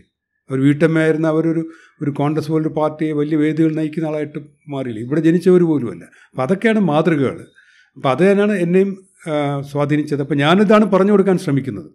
നമ്മൾ പക്ഷേ എനിക്ക് എടുത്തു പറയേണ്ടത് ഇംഗ്ലീഷ് ഭാഷയെ നിരുത്സാഹപ്പെടുത്തുന്ന രീതി മാറണം. ഭരണഭാഷ മലയാളമാക്കണമെന്നും അതൊക്കെ പറയുന്നതൊക്കെ മനസ്സിലാക്കാം. സാധാരണക്കാരന് വേണം. പക്ഷേ ഇതിന്റെയൊക്കെ പിന്നിൽ മലയാളം മാത്രം അറിയുന്നവരുടെ കൈകളാണ്. അല്ലെങ്കിൽ മലയാളം മാത്രം അറിയുന്നതുകൊണ്ട് ലാഭം ഉണ്ടാകുന്ന കക്ഷികളാണ്. അല്ലെങ്കിൽ ഇംഗ്ലീഷിൽ പ്രശ്നങ്ങളുണ്ടാണ് എന്തുകൊണ്ടാണ് പാർലമെന്റിൽ പോയി കഴിഞ്ഞാൽ നമ്മൾ ഇവിടുന്ന് ഇരുപത് പേരെ ജയിപ്പിച്ചു മൂന്നോ നാലോ പേർക്ക് ഇംഗ്ലീഷ് പറയാൻ അറിയാവുള്ളൂ. നമ്മൾ പത്താം ക്ലാസ് വരെയും ഡിഗ്രി എം എ ഒക്കെ കഴിഞ്ഞവരാണ്. ഇവരെല്ലാം ഇംഗ്ലീഷ് പഠിച്ചവരാണ്. ഞാൻ കെനിയയിലും ടാൻസാനിയയിലും പിന്നെ ഉഗാണ്ടയിലൊക്കെ ഒരുപാട് സഞ്ചരിക്കുന്ന ആളാണ്. അവിടുത്തെ സാധാരണക്കാർ ഇംഗ്ലീഷാണ് പറയുന്നത്. നന്നായിട്ട് ഇംഗ്ലീഷ് പറയും. ഓട്ടോറിക്ഷ കയറിയാലും ബസ് സ്റ്റാൻഡിൽ ചെന്ന് എല്ലായിടത്തും അവർ ഇംഗ്ലീഷ് നന്നായിട്ട് പറയും. ചോദിക്കുമ്പോൾ ഇംഗ്ലീഷിൽ അവർ അവർക്ക് നമ്മളെപ്പോലെ സാഹിത്യം എഴുതാൻ അറിയില്ല. ഇവിടുത്തെ വലിയ എഴുത്തുകാർ ഇംഗ്ലീഷ് ആംഗ്ലോ എന്താ ഇന്ത്യൻ എഴുത്തുകാർ അല്ലെങ്കിൽ വലിയ നോവലൊന്നും അവർ എഴുതിയിട്ടില്ല. പക്ഷേ അവിടുത്തെ വഴി നിൽക്കുന്ന ഇംഗ്ലീഷ് പറയാൻ അറിയാം എന്റെ അടുത്ത് ഹൈദരാബാദിൽ വളർന്ന ഒരു മലയാളി സുഹൃത്ത് ഗ്ലോബൽ ഫണ്ട് ജനീവയിൽ എന്റെ ഒപ്പം വർക്ക് ചെയ്യുമ്പോൾ അയാൾ ചോദിച്ചിട്ടുണ്ട്. അയാൾ ഹൈദരാബാദിലാണ് ജീവിച്ചത്. അയാൾ നാട്ടിൽ വരുമ്പോൾ അങ്ങനെ ബന്ധു ഇംഗ്ലീഷ് പ്രൊഫസറുണ്ട്. ഇംഗ്ലീഷ് സംസാരിക്കാൻ പറ്റുന്ന അയാളോട്. ഇതാണ് അവസ്ഥ. ഇംഗ്ലീഷ് എം എക്കാരന് ഇംഗ്ലീഷ് പറയാൻ പറ്റാത്ത രീതിയിൽ നമ്മൾ ഇംഗ്ലീഷിനും അത്ര വികലമായിട്ടാണ് പഠിപ്പിക്കുന്നത്. അതേസമയം ആഫ്രിക്കൻ രാജ്യങ്ങളും പല രാജ്യങ്ങളും ചെല്ലുമ്പോൾ വഴി നിൽക്കുന്ന സാധാരണക്കാരൻ അവൻ ഇംഗ്ലീഷ് എഴുതാനൊന്നും അറിയില്ല സാഹിത്യം പറയാറില്ല പക്ഷെ അവൻ ഇംഗ്ലീഷിൽ കമ്മ്യൂണിക്കേറ്റ് ചെയ്യാൻ അറിയാം. ഈ ഒരു അടിസ്ഥാനപരമായിട്ടുള്ള വിദ്യാഭ്യാസത്തിന്റെ പ്രശ്നമുണ്ട്. ലാല ആ ഉത്തരത്തിന്റെ ഒരു ഭാഗത്ത് കുട്ടികളെക്കുറിച്ച് പരാമർശിച്ചു. മലയാളം ഔദ്യോഗികമായി പഠിക്കാതെ കേരളത്തിൽ വന്നു കഴിഞ്ഞ് മലയാളത്തിൽ പ്രസംഗിക്കുന്ന കുട്ടികൾ എനിക്ക് എന്റെ ഭാര്യ സന്ധ്യയെക്കുറിച്ച് വീണ്ടും ഇങ്ങനെ സോഷ്യൽ മീഡിയയിലൊക്കെ കേട്ടുള്ള പരിചയമുള്ളൂ നേരിട്ടുള്ള പരിചയമല്ല. അപ്പം വ്യക്തി ജീവിതത്തെക്കുറിച്ച് ഒന്ന് രണ്ട് ചോദ്യങ്ങൾ ചോദിച്ചോളട്ടെ ഇപ്പം വളരെ ഉന്നതമായ ജോലി ചെയ്യുന്നു സന്ധ്യയും കുട്ടികളാണെങ്കിലും രണ്ടുപേരും വിദ്യാഭ്യാസ മേഖലയിൽ നല്ലവണ്ണം മുന്നേറി പഠിക്കുന്നു. ലാലിന്റെ ഔദ്യോഗിക ജീവിതവും നാട് പല പല നാടുകളിൽ ബേസ് ചെയ്ത് ഉള്ള ജീവിതവും ഇങ്ങനെയുള്ള വ്യക്തി ജീവിതവും തമ്മിൽ കോൺഫ്ലിക്റ്റുകൾ ഉണ്ടാവാറുണ്ടോ. സ്വന്തം കാര്യത്തിന് വേണ്ടി അല്ലെങ്കിൽ ഞാൻ നേരത്തെ ഉള്ള ഇന്റർവ്യൂവിനടുത്തും ചോദിച്ച ഒരു കാര്യമാണ് സെൽഫിഷ് ആണോ എന്ന് ഇടയ്ക്ക് നമ്മുടെ കാര്യം നടക്കാൻ വേണ്ടി നമ്മളിത് ചെയ്യുന്നു. എന്നൊരു ചിന്ത ഇടയ്ക്കിടയ്ക്കെങ്കിലും അലട്ടാറുണ്ടോ? ആ തീർച്ചയായും. അതിനകത്ത് ഇല്ലെന്ന് പറഞ്ഞാൽ കള്ളത്തരായിപ്പോവും പക്ഷേ അത് ഞാൻ എങ്ങനെ പരിഹരിക്കുമെന്ന് പറഞ്ഞാൽ ഇപ്പോൾ കല്യാണം ഞങ്ങൾ സന്ധ്യ വിവാഹം കഴിക്കുന്നതിന് മുമ്പ് ഞങ്ങൾ തമ്മിലുള്ള കോൺവെർസേഷൻ ഞാൻ പറഞ്ഞതാണ്. ഞാൻ രാഷ്ട്രീയക്കാരനാണ്. ഒരു ഡോക്ടർ ഒപ്പം തന്നെ രാഷ്ട്രീയം കൂടെ ഉള്ള ആളാണ്. അപ്പോൾ ആ പ്രവർത്തനങ്ങളുണ്ട്. അപ്പോൾ സന്ധ്യ അമേരിക്കയിൽ പോകാൻ തയ്യാറായിരുന്നു. ജി ആർ ഇൻ ടോപ്പിലൊക്കെ ഭയങ്കര ഹൈ സ്കോറുമായിട്ട് അവർ അമേരിക്കയിലും കൂടെ പോകാൻ പറ്റുന്ന ഒരാളെയാണ് അവർ കല്യാണം അവർ ആലോചിച്ചത് അപ്പോഴാണ് ഞാൻ ചെന്ന് അപ്പോൾ പക്ഷെ ഞങ്ങൾക്ക് പരസ്പരം ഇഷ്ടമാകുകയും ഞങ്ങൾ ഈ ഒരു കാര്യത്തിൽ ആദ്യമേ ഞാൻ പറഞ്ഞൊരു കാര്യം. ഞാൻ എന്റെ ആകെ ഡിമാൻഡ് അതായിരുന്നു എന്റെ സൈഡിൽ നിന്ന് അപ്പോൾ ഒരുപക്ഷെ സന്ധ്യയ്ക്ക് താല്പര്യമില്ലായിരുന്നെങ്കിൽ സന്ധ്യയ്ക്ക് വേണ്ട കല്യാണം വേണ്ട തീരുമാനിക്കാനും പറ്റുമായിരുന്നു. അപ്പോൾ അതിനകത്തൊരു തുടക്കമേ അങ്ങനെയാണ്. അപ്പോൾ സന്ധ്യയുടെ ആഗ്രഹം എനിക്കറിയാം. അപ്പോൾ ഞാൻ പറഞ്ഞിരുന്നു നമുക്ക് പറ്റുമ്പോൾ നോക്കാം. അപ്പോൾ ഞങ്ങൾ കല്യാണം കഴിഞ്ഞിട്ട് തന്നെ ആദ്യ വർഷങ്ങളിൽ തന്നെ ഈ കോമൺവെൽത്ത് ഫെലോഷിപ്പിനൊക്കെ സന്ധ്യ വിടാനൊക്കെ ശ്രമം നടത്തില്ല സന്ധ്യയ്ക്ക് വേണം വേണമെങ്കിൽ പോയി പുറത്ത് പഠിക്കാനുള്ള സാഹചര്യം ഉണ്ടാക്കാൻ നോക്കി. പക്ഷേ അത് പലപ്പോഴും നടക്കാതെ പോയി. പിന്നെ ഈ ജോലികൾ എടുക്കുമ്പോഴും എനിക്ക് കിട്ടുന്ന ജോലികൾ ഞങ്ങൾ സ്വീകരിക്കുന്നത് സന്ധ്യയുടെ കൂടെ ചർച്ചയ്ക്ക് ശേഷമാണ്. ഞാൻ പല നല്ല ജോലികൾ ഉപേക്ഷിച്ചിട്ടുണ്ട്. സന്ധ്യയ്ക്ക് പറ്റാത്തതുകൊണ്ട് അല്ലെങ്കിൽ കുടുംബത്തിന് ബുദ്ധിമുട്ടുണ്ടാകുമെന്ന് വിചാരിച്ചിട്ട്. പിന്നെ ഞാൻ മറ്റൊരു കാര്യം ചെയ്യാൻ ശ്രമിച്ചിട്ടുള്ളത് ഈ എന്റെ ഒപ്പം തന്നെ സന്ധ്യയും കൂടുതൽ ക്വാളിഫൈഡ് ആക്കാനും കൂടുതൽ എക്വിപ്ഡ് ആക്കാനും നോക്കിയിട്ടുണ്ട്. ഇപ്പോൾ സന്ധ്യ ഒരുപാട് ക്വാളിഫൈഡ് എന്നേക്കാൾ ക്വാളിഫൈഡ് ആണ്. സന്ധ്യ വരുമ്പോൾ ഒരു വെറ്റിനറിയിൽ മാസ്റ്റേഴ്സ് ഉള്ള ആളാണ് റാങ്ക് ഹോൾഡറൊക്കെ ആയിരുന്നു. പക്ഷേ പിന്നെ applied M എക്കണോമിക്സിൽ M phil C D C എന്ന് ജെ എൻ യുവിന്റെയാണ് എം ബി എ പിന്നെ ജെ എൻ യുവിൽ തന്നെ ഡൽഹിയിൽ നിന്ന് പി എച്ച് ഡി അപ്പോൾ ഇതൊക്കെ ഞാൻ തന്നെയാണ് അപേക്ഷ കൊണ്ടുവന്ന് ചിലപ്പോഴത്തിൽ നിർബന്ധിക്കേണ്ടി വരും. കാരണം സന്ധ്യയ്ക്ക് ജോലിയുണ്ട് കുടുംബമായി സന്ധ്യയ്ക്ക് അങ്ങനത്തെ എന്നെപ്പോലെ ഒരു എന്താണ് ഒരുപാട് ഞാൻ ആഗ്രഹങ്ങളുള്ള ആളാണ്. ഞാൻ സ്വപ്നം കാണുന്ന ആളാണ്. സന്ധ്യ അങ്ങനെയില്ല. സന്ധ്യയ്ക്ക് സ്വപ്നങ്ങൾ പരിമിതിയുണ്ട്. പക്ഷേ സന്ധ്യയും കൂടെ എന്റെ ഒപ്പം സ്വപ്നം കാണുന്ന രീതിയിലേക്ക് ഞാൻ ആക്കാൻ ശ്രമിച്ചിട്ടുണ്ട്. അപ്പോൾ അതിന്റെയാണ് സന്ധ്യയ്ക്ക് പിന്നെ അതെല്ലാം പിന്നീട് ഉപയോഗപ്പെടുകയും ചെയ്തു. പിന്നെ എനിക്ക് ഏതെങ്കിലും രാജ്യത്ത് കിട്ടുമ്പോൾ ഞാൻ ചോദിക്കും. അപ്പോൾ ഇപ്പോൾ സൗത്ത് ആഫ്രിക്ക ജോലി കിട്ടിയിട്ടുണ്ട്. ഡബ്ല്യു എച്ച് ജോലി ഓഫർ ഞാൻ കുട്ടികൾക്ക് എന്തെങ്കിലും താല്പര്യം. ഞാൻ ഉപേക്ഷിച്ചു. അപ്പോഴത്തേക്കാണ് ജനീവയിൽ കിട്ടിയത്. തിമോറിൽ പോകുമ്പോഴും അത് ആദ്യത്തെ ഒരു ഇന്റർനാഷണൽ ജോലിയാണ്. അപ്പോൾ സന്ധ്യയെടുത്ത് ചോദിച്ചപ്പോൾ അവരെല്ലാം കൂടെ സിംഗപ്പൂരേക്ക് മാറുന്നതിനെ പറ്റി അല്ലെങ്കിൽ തിമോറിലേക്ക് മാറുന്നതിനെ പറ്റിയൊക്കെ ആലോചിച്ചു. ഞാൻ മിക്കവാറും എല്ലായിടത്തും ഞങ്ങൾ ഒരുമിച്ചാണ് പോകുന്നത്. പോകുന്നിടത്ത് രണ്ടുപേരും കൂടെ ഒരു ഇപ്പോഴാണ് ഇപ്പോൾ സന്ധ്യ ഇപ്പോൾ എത്യോപ്യയിലേക്ക് പോയി. മക്കൾ അമേരിക്കയിലുണ്ട്. ഞാനിവിടെയാണ്. പക്ഷേ ഞങ്ങൾ വളരെ സന്തുഷ്ട കുടുംബമാണ്. പലപ്പോഴും ഇത് തെറ്റിദ്ധാരണയോടെ ചോദിക്കുന്നുണ്ട്. നിങ്ങളെങ്ങനെ ഒരു കുടുംബജീവിതം സാധ്യമാവും? മൂന്ന് പേര് മൂന്ന് നാല് കുട്ടി ചിലപ്പോൾ നാലിടത്താവും. അപ്പോൾ ഈ ഈ ചോദിക്കുന്ന പലരും ദിവസവും വീട്ടിൽ അടികൂടുന്ന ആളാണ്.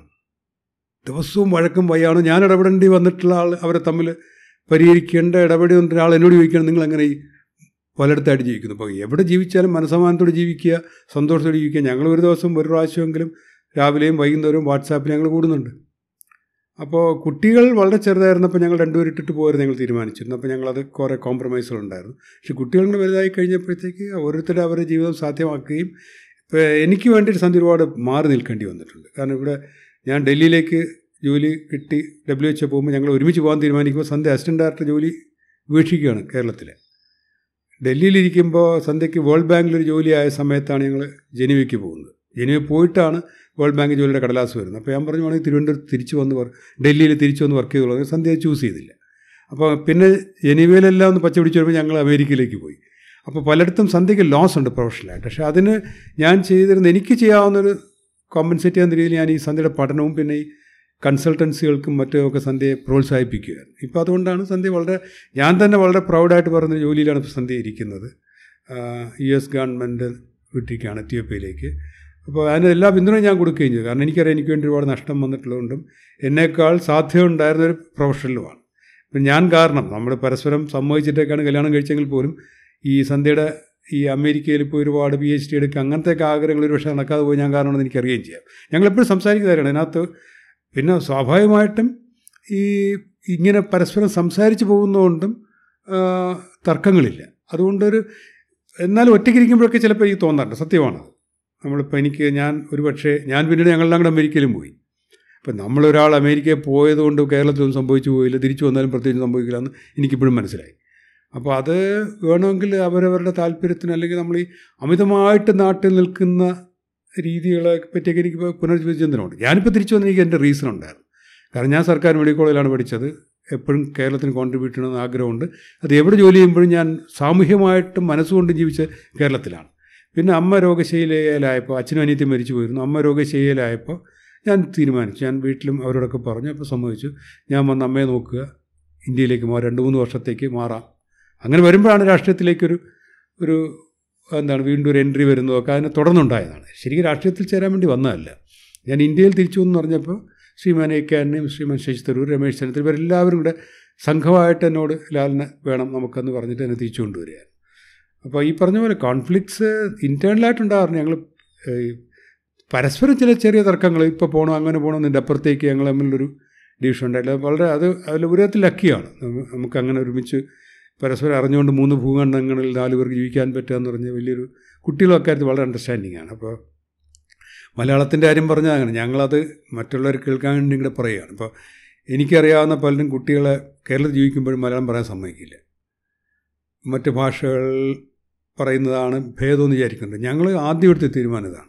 വീട്ടിൽ മലയാളം മാത്രമേ സംസാരിക്കൂ. പക്ഷേ കുട്ടികൾ ഇംഗ്ലീഷ് മീഡിയത്തിലേ വിടൂ. വളരെ കണിശമായ തീരുമാനമായിരുന്നു. എന്റെ അച്ഛനെടുത്ത തീരുമാനത്തിൽ കടവിരുദ്ധമായിട്ടാണ് ഞാൻ സ്കൂളിന്റെ ഞാൻ പറഞ്ഞു കാരണം അവർ ലോകത്ത് ജീവിക്കേണ്ടവരാണ്. കേരളം എന്ന് പറഞ്ഞാൽ ചുരുങ്ങിയ സ്ഥലത്ത് ജീവിച്ച് ജീവിതം എന്തിനാണ്? നമ്മൾ ഈ കേരളം വികസിച്ചതിന്റെ പാവപ്പെട്ട മനുഷ്യർ ഗൾഫിൽ പോയി ജോലി ചെയ്യുന്നതുകൊണ്ടാണ്. അതുകൊണ്ട് രണ്ട് തീരുമാനം. അത് ഞാൻ എല്ലാ പേരൻസിനോടും പറഞ്ഞു കുട്ടികൾ ഇംഗ്ലീഷ് മീഡിയത്തിൽ വിടുക അവളെ ഇംഗ്ലീഷ് കൃത്യമായി പഠിപ്പിച്ചിരിക്കണം. പിന്നെ വീട്ടിൽ മലയാളമേ സംസാരിക്കുകയുള്ളൂ. വേറൊന്നും കൊണ്ടല്ല ഒരു എക്സ്ട്രാ ഭാഷയാണ്. ഒരു ഇവരെല്ലാം ഇംഗ്ലീഷും ബാക്കി ഭാഷയെല്ലാം പഠി എന്റെ കുട്ടികൾ ഡൽഹി ഡൽഹി പഠിച്ചുകൊണ്ട് ഈ ഇംഗ്ലീഷ് ഫ്ലുവന്റ് ആണ് ഹിന്ദി ഫ്ലുവന്റ് ആണ് പിന്നെ സ്വിറ്റ്സർലൻഡാണ് ഫ്രഞ്ച് സംസാരിക്കും അമേരിക്ക ആയാലും ഫ്രഞ്ച് സ്വിറ്റ്സർലൻഡ് കുറച്ച് സ്പാനിഷ് സംസാരിക്കും പല ഭാഷ അവരുടെ ലോകം എന്ത് വലുതാണ്. അതേസമയം മലയാളം അവർക്ക് ആവശ്യമുള്ളപ്പോൾ അവർക്ക് രഹസ്യം പറഞ്ഞാൽ ചേട്ടനെ നിങ്ങളുടെ മലയാളം പറയുന്നു. ഇവിടെ ഒരു കുടുംബയോഗത്തിൽ വന്നപ്പോഴത്തേക്ക് ഇവരെ പ്രസംഗിക്കാൻ വിളിച്ചു മൂത്തവൻ ആറേഴ് വർഷം ഞാൻ പേടിച്ചു പോയി. ഇവൻ മലയാളം പറയുമെങ്കിലും മലയാളം പ്രസംഗിക്കില്ല എന്ന് ഞാൻ ചോദിച്ചു പാവം നമ്മുടെ സാധാരണ മനുഷ്യരുടെ കൂടെ ചെന്നാൽ ഇംഗ്ലീഷ് പ്രസംഗിച്ചാൽ അത് അതിലും വഷളാവും. ഞാൻ നോക്കിയാൽ മയക്കെടുത്ത് നന്നായിട്ട് മലയാളത്തിൽ സംസാരിച്ചു. അപ്പോൾ അത് മതി. അപ്പോൾ ഈ മലയാളത്തിൽ ജീവിക്കാനും മലയാളം പ്രസംഗിക്കാനും മലയാളം സംസാരിക്കാനും വള്ളത്തോളിന്റെ കവിത ഒന്നും വേണ്ട എന്ന് ഉറച്ച് വിശ്വസിക്കുന്ന ആളാണ് ഞാൻ. ഈ ലാലത് ഞാൻ എഴുതി വെച്ച ചോദ്യമല്ല ഇത്. പക്ഷേ ഈ ഒരു പുറത്തോട്ട് നോക്കി അല്ലെങ്കിൽ ഒരു ഔട്ട്വേർഡ് ലുക്കി ആകണം മനുഷ്യരെന്നുള്ളതാണ് ലാലിന്റെ ഒരു പൊതുവായ മെസ്സേജ് അങ്ങനെയുള്ളവർ മലയാളം പഠിക്കണം എന്നുള്ളത് അത്ര അത്യാവശ്യമാണ്. മലയാളി അപ്പനമ്മമാരാണെങ്കിൽ. ഞാൻ പലപ്പോഴും ആലോചിക്കാറുണ്ട് മറുനാടൻ മലയാളിയുടെ മൂന്നാമത്തെ കുട്ടിക്ക് മലയാളം അറിയാത്തതാണ് അയൽക്കാരുടെ പ്രധാന പ്രശ്നം. ഞാൻ ഒന്ന് രണ്ട് പേരെടുത്ത് പറഞ്ഞിട്ടുമുണ്ട്. ഇവിടെ നാട്ടിൽ ഇഷ്ടംപോലെ പ്രശ്നങ്ങൾ കിടക്കുന്നു. നിങ്ങൾ വഴിയിലെ കൂപ്പ ശരിയാക്കാൻ നോക്ക് റോട്ടിലെ കിഴുത്ത് അടയ്ക്കാൻ നോക്ക്. അത് കഴിഞ്ഞിട്ട് മറുനാടൻ മലയാളിയുടെ നാലാമത്തെ കുട്ടിയെ പറ്റി വിഷമിക്കുകയാണ് പക്ഷെ പലപ്പോഴും ഇപ്പം ലാ ഇപ്പം ലാലിനേക്കാളും ഒരു ഔട്ട്വേർഡ് ലുക്കിംഗ് പേഴ്സണെ എനിക്ക് ആലോചിക്കാൻ വയ്യ. അങ്ങനെയുള്ള ആളുകൾ പറയുമ്പോഴും മലയാള തനിമ തെളിമ ഒക്കെ പറഞ്ഞ് മലയാളം ഫാഷിസത്തിനെതിരെ സംസാരിക്കുമ്പോഴും ഒരു എന്തോ ഇതറിയാവുന്നത് ഒരു വേണ്ട. കാര്യമാണ് എന്നൊരു ധ്വനിയുണ്ട് നല്ലൊരു ചോദ്യമാണ്. അത് ഞാൻ തിരു കറക്റ്റ് പറയണം അല്ലെങ്കിൽ തെറ്റിദ്ധരിക്കും. ഞാൻ പറയും ഇവിടെ ജീവിക്കുമ്പോൾ ഇവിടെ ഒരു എക്സ്ട്രാ ഭാഷ പഠിക്കാനുള്ളൊരു അവസരമാണ് അപ്പോൾ നമുക്ക് കുട്ടികളായിട്ട് കമ്മ്യൂണിക്കേറ്റ് ചെയ്യാൻ നമ്മുടെ ഭാഷയിൽ സംസാരിക്കാൻ കഴിഞ്ഞാൽ വളരെ ഇഫക്റ്റീവായിട്ട് കമ്മ്യൂണിക്കേറ്റ് ചെയ്യാൻ പറ്റും. ഇവിടെ ജീവിക്കുമ്പോഴാണ്.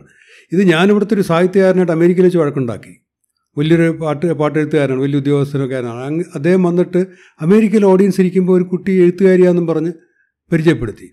എല്ലാം ഇരിക്കുമ്പോൾ ടെലിവിഷനിലൊക്കെ റെക്കോർഡ് ചെയ്യപ്പെട്ടു അപ്പോൾ അദ്ദേഹം ചോദിച്ചു ഏതോ ഇവിടുത്തെ ഒരു മലയാള എഴുത്തുകാരന്റെ ആ കുട്ടി അമേരിക്ക ജനിച്ചു വളർന്നതാണ്. മലയാള എഴുത്തുകാരൻ എന്തോ വായിച്ചിട്ടുണ്ടോ ചോദിച്ചു. കുട്ടി പറഞ്ഞു ഞാൻ വായിച്ചിട്ടില്ല എന്ന് പറഞ്ഞു. അപ്പോൾ പിന്നെ നിങ്ങൾ എന്ത് മലയാളി എന്ന് അപ്പോൾ അതൊരു തെറ്റായ ധാരണ. അമേരിക്കയിൽ ജനിച്ചു വന്നൊരു കുട്ടിയുടെ മാതൃഭാഷ ഇംഗ്ലീഷാണ്. അവരിത്തിരി എക്സ്ട്രാ മലയാളം കൂടെ അറിഞ്ഞിരുന്നു കഴിഞ്ഞാൽ ഇവിടെ വരുമ്പോഴത്തേക്കും ഞാൻ പറഞ്ഞു ഇവിടെ ജീവിക്കുമ്പോൾ ഒരു ഒരു ലാംഗ്വേജിന് ഒരു ടൂളും കൂടെ കിട്ടിയാൽ അത് ബുദ്ധിവികാസത്തിന് നല്ലതാണ് പ്രയോഗത്തിന് നല്ലതാണ് ആ അർത്ഥത്തിൽ. ഇവിടെ ജീവിക്കുമ്പോൾ സ്വാഭാവികമായിട്ട് കിട്ടാവുന്നൊരു ഭാഷ നിഷേധിക്കപ്പെടുന്നതാണ്. ഇപ്പോൾ അമേരിക്കയിൽ പോകുമ്പോഴും കുട്ടിയോട് പറഞ്ഞ ഒരു ഭാഷയും കൂടെ പറഞ്ഞാൽ എനിക്ക് രസം തോന്നാറുണ്ട്. ഈ കുട്ടി എന്റെ കുട്ടികൾ ഉൾപ്പെടെ ഈ ഭാഷ സ്വിച്ച് ചെയ്യുന്ന കാണുമ്പോഴത്തേക്ക് ആ ഒരു അവസരമാണ് ഉദ്ദേശിച്ചത്. മറ്റേ അല്ലാതെ മലയാളം മലയാളം പഠിച്ചിട്ട് മലയാളം പഠിച്ച് നഷ്ടപ്പെട്ടു എവിടെ നിന്ന് വളരുന്ന അതാണ് മാതൃഭാഷ. അല്ലെങ്കിൽ ആരെ വളർത്തുന്ന അവരുടെ ഭാഷയാണ് മാതൃഭാഷ. അപ്പോൾ അതിനകത്ത് ഞാൻ പറഞ്ഞ തിരിച്ച് തെറ്റിദ്ധാരണ ഉണ്ടായെങ്കിൽ ക്ഷമിക്കണം. ഞാൻ ഉദ്ദേശിച്ചതാണ്. ഇവിടെ പക്ഷേ ജീവിക്കുമ്പോൾ മലയാളം പഠിക്കാനുള്ള അവസരം നിഷേധിക്കരുത്. അതാണ് പറഞ്ഞത്. വളരെ എളുപ്പത്തിൽ കിട്ടുന്നത് നമ്മൾ കുട്ടികളോട് സംസാരിക്കാൻ പറ്റുന്നില്ലേ അപ്പോൾ കുട്ടികളോട് അവർ സ്കൂളിൽ പോയി ഇംഗ്ലീഷ് കിട്ടി. വളരെ നമ്മൾ കണിശമായി ഇംഗ്ലീഷ് സ്കൂളിൽ വിടാവുള്ളൂ. പഠിപ്പിനെ കണക്കാണ് വേറെ കാര്യം. പക്ഷേ ഇംഗ്ലീഷ് സ്കൂളിൽ വിടാവുള്ളൂ. അതെ. ഞാൻ നമ്മൾ മലയാളത്തെക്കുറിച്ച് വീണ്ടും വീണ്ടും പറയുന്നതുകൊണ്ട് നമ്മുടെ സംസാരത്തിന്റെ അവസാന ഭാഗത്തോട്ട് കടക്കുകയാണ്. അതുകൊണ്ട് ഇതും ഇതും കൂടെ ചോദിച്ചിട്ട് നിർത്താം. ഡോക്ടറായിട്ട് കെമിസ്ട്രി ബിരുദമെടുത്തു അത് കഴിഞ്ഞ് ഡോക്ടറാകുന്നു പിന്നെ പൊതുജനാരോഗ്യ രംഗത്തേക്ക് പോകുന്നു അത് കഴിഞ്ഞ് രാഷ്ട്രീയത്തിൽ. ഇതിന് എല്ലാം ഒരു കോമൺ ത്രെഡായിട്ട് ലാലിന്റെ ഒപ്പം ഉണ്ടായിരുന്നത് സാഹിത്യത്തിലെ വാസനയാണ്. കഴിഞ്ഞ ഏതാനും വർഷങ്ങൾക്കുള്ളിൽ ലാൽ പല പ്രസിദ്ധീകരണങ്ങൾ പ്രത്യേകിച്ചും ചെറുകഥകൾ ഇറക്കുന്നു. ലാലിന്റെ ടിറ്റോണി എന്ന പുസ്തകം വളരെ കെയർഫുള്ളായിട്ട് വായിച്ച ആളാണ് ഞാൻ. അപ്പം ഈ ലാലിന്റെ ചെറുകഥകൾ പലതും വായിക്കുമ്പോൾ ഒരു ഒരു ഒരു കവിതാത്മകതയുണ്ട് ഒരു ഒരു ഒരു പൊയട്രി ഉണ്ട് അതിന്റെ അകത്ത്. ഇല്ലേ? അപ്പം ഈ ആരാ പറഞ്ഞതെന്ന് എനിക്ക് ഓർമ്മയില്ല. പക്ഷെ എല്ലാ അനുഭവങ്ങൾക്കും കൃത്യമായ പേരുണ്ടായിരുന്നെങ്കിൽ കവിതയുടെ ആവശ്യമില്ല എന്ന് പറയും. അപ്പം ഈ അപരാനുഭവങ്ങൾ സ്വന്തം അനുഭവം മാത്രമല്ല അപരാനുഭവങ്ങളെ കുറിച്ചുകൂടി ലാൽ ലാലിന്റെ കഥകളിൽ ആവിഷ്കരിക്കുന്നത് കാണുമ്പോൾ കൂടുതൽ സമയം എഴുത്തിലേക്ക് തിരിയാൻ സാധ്യതയുണ്ടോ എന്ന് ഞാൻ പലപ്പോഴും ചിന്തിക്കാറുണ്ട്. ലാലിന്റെ രാഷ്ട്രീയത്തിലെ റോൾ മോഡൽ ആ, ഏകദേശം അതുപോലെയാണല്ലോ. തിരുവനന്തപുരം എം പി ഒരു സെലിബ്രേറ്റഡ് ഓത്തറും കൂടിയാണ്. അപ്പം അതുമാതിരി ഒരു ഒരു ഭാവിയെക്കുറിച്ച് ഇടയ്ക്കെങ്കിലും ചിന്തിക്കാറുണ്ട്? ഈ കവിത സത്യം പറയുക കവിത സ്കൂളിൽ പഠിക്കുമ്പോഴേ മെഡി റജിക്ക് ഓർമ്മയാണ്. ഞാൻ മെഡിക്കൽ കോളേജിൽ അവസാന വർഷം വരെ ഇന്റർ മെഡിക്കൽ യൂത്ത് ഫെസ്റ്റിൽ കവിതയ്ക്ക് ഒന്നാം സമ്മാനം സംസ്ഥാന തലത്തിൽ പക്ഷെ എന്നാൽ എനിക്കറിയാം കവിതയിൽ ഞാൻ അത്ര ഒരു ഇഫക്റ്റീവ് കവിയല്ല അറിയാമായിരുന്നു. അത് എനിക്ക് എഴുതാൻ അറിയാം. പക്ഷേ ഞാൻ ഈ എക്സ്പ്രസ് അനുഭവങ്ങൾ എക്സ്പ്രസ് ചെയ്യുന്നത് പലർക്കും ഇഷ്ടമായി തോന്നിയിട്ടുണ്ട്. കോളേജിലൊക്കെ മെഡിക്കൽ കോളേജിലൊക്കെ മതിയായിരുന്നു. പക്ഷെ പുറത്തേക്ക് വരുമ്പോഴത്തേക്ക് ആ കവിത്വം പോരായിരുന്നു കഥ ഞാൻ സ്കൂളിലൊക്കെ പഠിക്കുമ്പോൾ എഴുതി നോക്കിയിട്ട് അനിയത്തി ഞാൻ എഴുതുമ്പോൾ അവൾക്ക് സംസ്ഥാന ലെവലിൽ ഫസ്റ്റ് കിട്ടും. എനിക്കൊരു പ്രോത്സാഹന സമ്മാനം പോലും കിട്ടും. അപ്പോൾ ഞാൻ സ്കൂളിൽ വെച്ച് കഥ ഉപേക്ഷിച്ചു. അപ്പോൾ ഇതാണ് സംഭവിച്ചത്. പിന്നെ മെഡിക്കൽ കോളേജ് കഴിഞ്ഞപ്പോൾ കവിത ഉപേക്ഷിച്ചു. ഡൽഹി ചെന്നപ്പോഴത്തേക്ക് ഒരു മലയാളി അസോസിയേഷൻ ഒരു അവർ ഒരു സുവനീറിന് വേണ്ടിയിട്ട് ഒരു ആർട്ടിക്കിൾ എഴുതി കൊടുക്കാൻ പറഞ്ഞു. അപ്പോൾ എനിക്ക് മനസ്സിലായി നമ്മൾ ഈ വികാര തീഷ്ണതയുള്ള സന്ദർഭങ്ങൾ നമുക്ക് എഴുത്ത് മെച്ചപ്പെടും. അല്ലെങ്കിൽ നമ്മൾ ഈ ഇപ്പോൾ ഈ നൊസ്റ്റാൾജിയൊക്കെ വരും നമ്മൾ പ്രവാസിയൊക്കെ ആകുമ്പോൾ അപ്പോൾ ഞാൻ ആ തീവ്രതയിൽ ഞാൻ ഒരു ആർട്ടിക്കിൾ എഴുതി കൊടുത്ത് സന്ധ്യയാണ് എപ്പോഴും കാണിക്കുന്നത്. പണ്ട് അച്ഛനമ്മയും കാണിക്കുമായിരുന്നു കല്യാണം എഴുതി ആയിരത്തി സന്ധ്യയാണ് സന്ധ്യ. വായിച്ചു അയ്യോ ഇത് നല്ലൊരു ചെറുകഥയാണല്ലോ എന്ന് പറഞ്ഞു. അപ്പോൾ ഞാൻ കഥയാണ്? പറഞ്ഞു ഈ സന്ധ്യ പറഞ്ഞ ഇങ്ങനെയാണ് ഒരു പത്തോ നൂറോ കോപ്പി അടിക്കുന്ന സുവനീറിൽ അയക്കാതെ ഇത് വല്ല മാസികയ്ക്ക് അയച്ചു കൊടുക്കാൻ പറഞ്ഞു. അപ്പം ഞാൻ പതുക്കെ ചമ്മി ചമ്മി ഈ നമ്മുടെ കലാകൗമുദിയിലെ ബാബു സാറിനെ വിളിച്ചു N R S Babu sir. സാറേ ഞാനിങ്ങനെ ഒരു സാധനം എഴുതി ഭാര്യ പറയുന്ന കഥയാണ് ഞാൻ അയക്കട്ടോ എന്ന് ചോദിച്ചു. ലാൽ എഴുതിയല്ലേ നല്ലതായിരിക്കും എന്നൊരു ഭാര്യ പറഞ്ഞത് ഇങ്ങനെ അയക്കാമെന്ന് പറഞ്ഞു. ഞാൻ ഈ അയച്ചിട്ട് പിന്നെ എനിക്ക് ഭയങ്കര ചമ്മലാണ് അദ്ദേഹത്തിന് ഫോൺ വിളിക്കാനോ ഇത് ചവിട്ടൂപ്പിൽ പോയിട്ടുണ്ടാവുന്ന ഞാൻ വിചാരിച്ചത്. കുറച്ച് ആഴ്ച കഴിഞ്ഞപ്പോൾ സായി കുമാർ എന്റെ ക്ലാസ്സിലെ ഡോക്ടർ സായി കുമാർ ഒഫ്താൽമോളജിസ്റ്റ് സായി ഡൽഹിക്ക് വിളിച്ചിട്ട് നീ കഥ എഴുതുമെന്ന് ചോദിച്ചു. ഞാൻ ചോദിച്ചു എന്താ പറ്റിയത്? അപ്പോൾ ഞാൻ സംഭവം മറന്നും പോയി അല്ല കലാകൗമുദിയിൽ ഒരു എസ് എസ് ഒരു കഥ കിടക്കുന്നു. ഞാൻ പേരെന്താ കഥ ഇട പറഞ്ഞിങ്ങനെ നാരായവർ അമ്മ ആ സംഭവം അടിച്ചു വന്നില്ല ആ നീയാണോ സംശയം? നീ കഥ എഴുതുന്ന കണ്ടിട്ടില്ല. അപ്പോൾ അങ്ങനെയാണ്. പക്ഷേ പിന്നെ ഞാൻ ഒരുപാട് കഥ എഴുതി. പിന്നെ എന്റെ ഇടയിൽ നോവൽ രണ്ടെണ്ണം പബ്ലിഷ് ചെയ്തു. അപ്പോൾ എനിക്ക് തോന്നുന്നത് നമുക്കൊരു ഒരു ഡൽഹിയിലേക്കുള്ള പത്ത് നാൽപ്പത് വർഷം ഇന്ത്യ കേരളത്തിൽ ജീവിച്ചിട്ട് പെട്ടെന്ന് ഡൽഹിയിലേക്കുണ്ടായ മാറ്റം കാരണം ഉണ്ടായ വിഷമതകളും വിഷമങ്ങളും ഒക്കെ ചിലപ്പോൾ എന്നെ ഒരു അതായിരിക്കും പ്രസിപ്പിറ്റേറ്റ് ചെയ്തു ഒരു എഴുത്തുകാരൻ എന്നുള്ള രീതിയിൽ. പിന്നെ ഒരുപാട് എഴുതി. പണ്ട് ലേഖനങ്ങൾ പണ്ടേ എഴുതുമായിരുന്നു. പക്ഷേ കഥ രീതിയിലേക്ക് വന്നത് പിന്നെ ഒരുപാട് അതങ്ങനെ സംഭവിച്ചു പോയതാണ്. അപ്പോൾ ഈ പറഞ്ഞതുപോലെ അതിനകത്ത് ഇപ്പോഴും എന്നോട് ഒരുപാട് പേരുണ്ട്. ലാൽ എഴുതാത്തത് നഷ്ടമാണെന്ന് പറയുന്നവരുണ്ട്.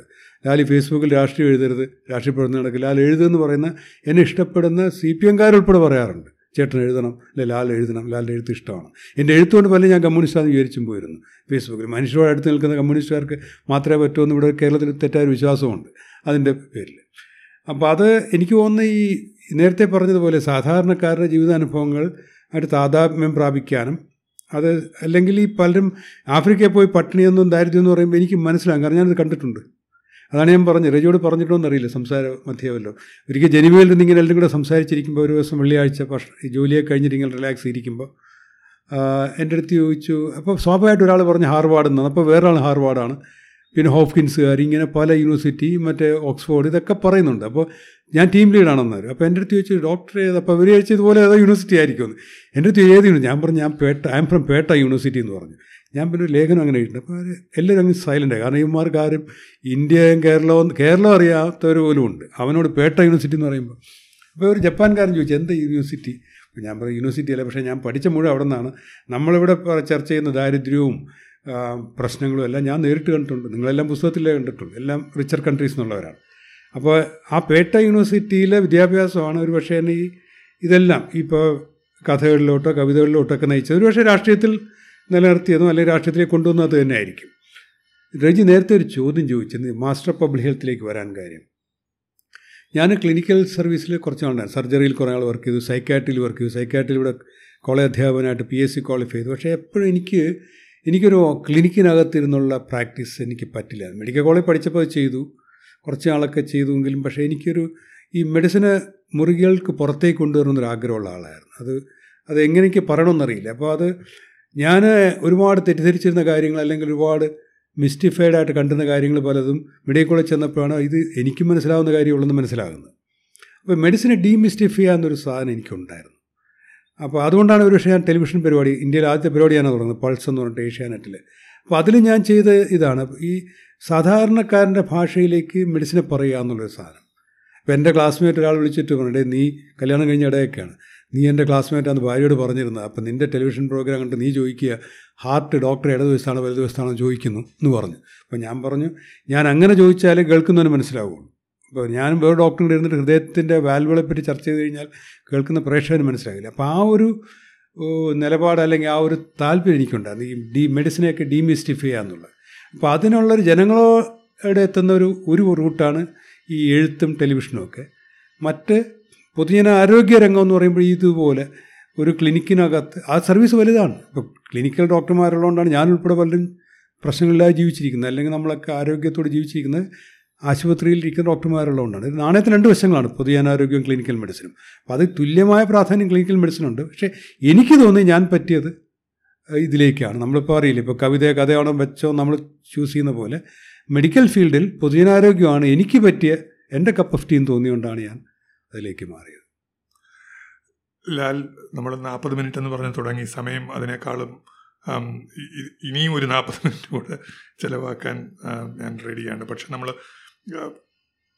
അനേകം കാര്യങ്ങൾ ചർച്ച ചെയ്തു. സത്യസന്ധമായി കാര്യങ്ങൾ പറഞ്ഞതിന് രാഷ്ട്രീയപരമായി കുറ്റം ആരെയും കുറ്റപ്പെടുത്തലുകളോ അല്ലെങ്കിൽ ലാലിന് കുഴപ്പമുണ്ടാക്കുന്ന കാര്യങ്ങളോ ഒന്നും പറഞ്ഞിട്ടില്ല എന്ന് ഞാൻ വിശ്വസിക്കുന്നു. പക്ഷെ തീർച്ചയായിട്ടും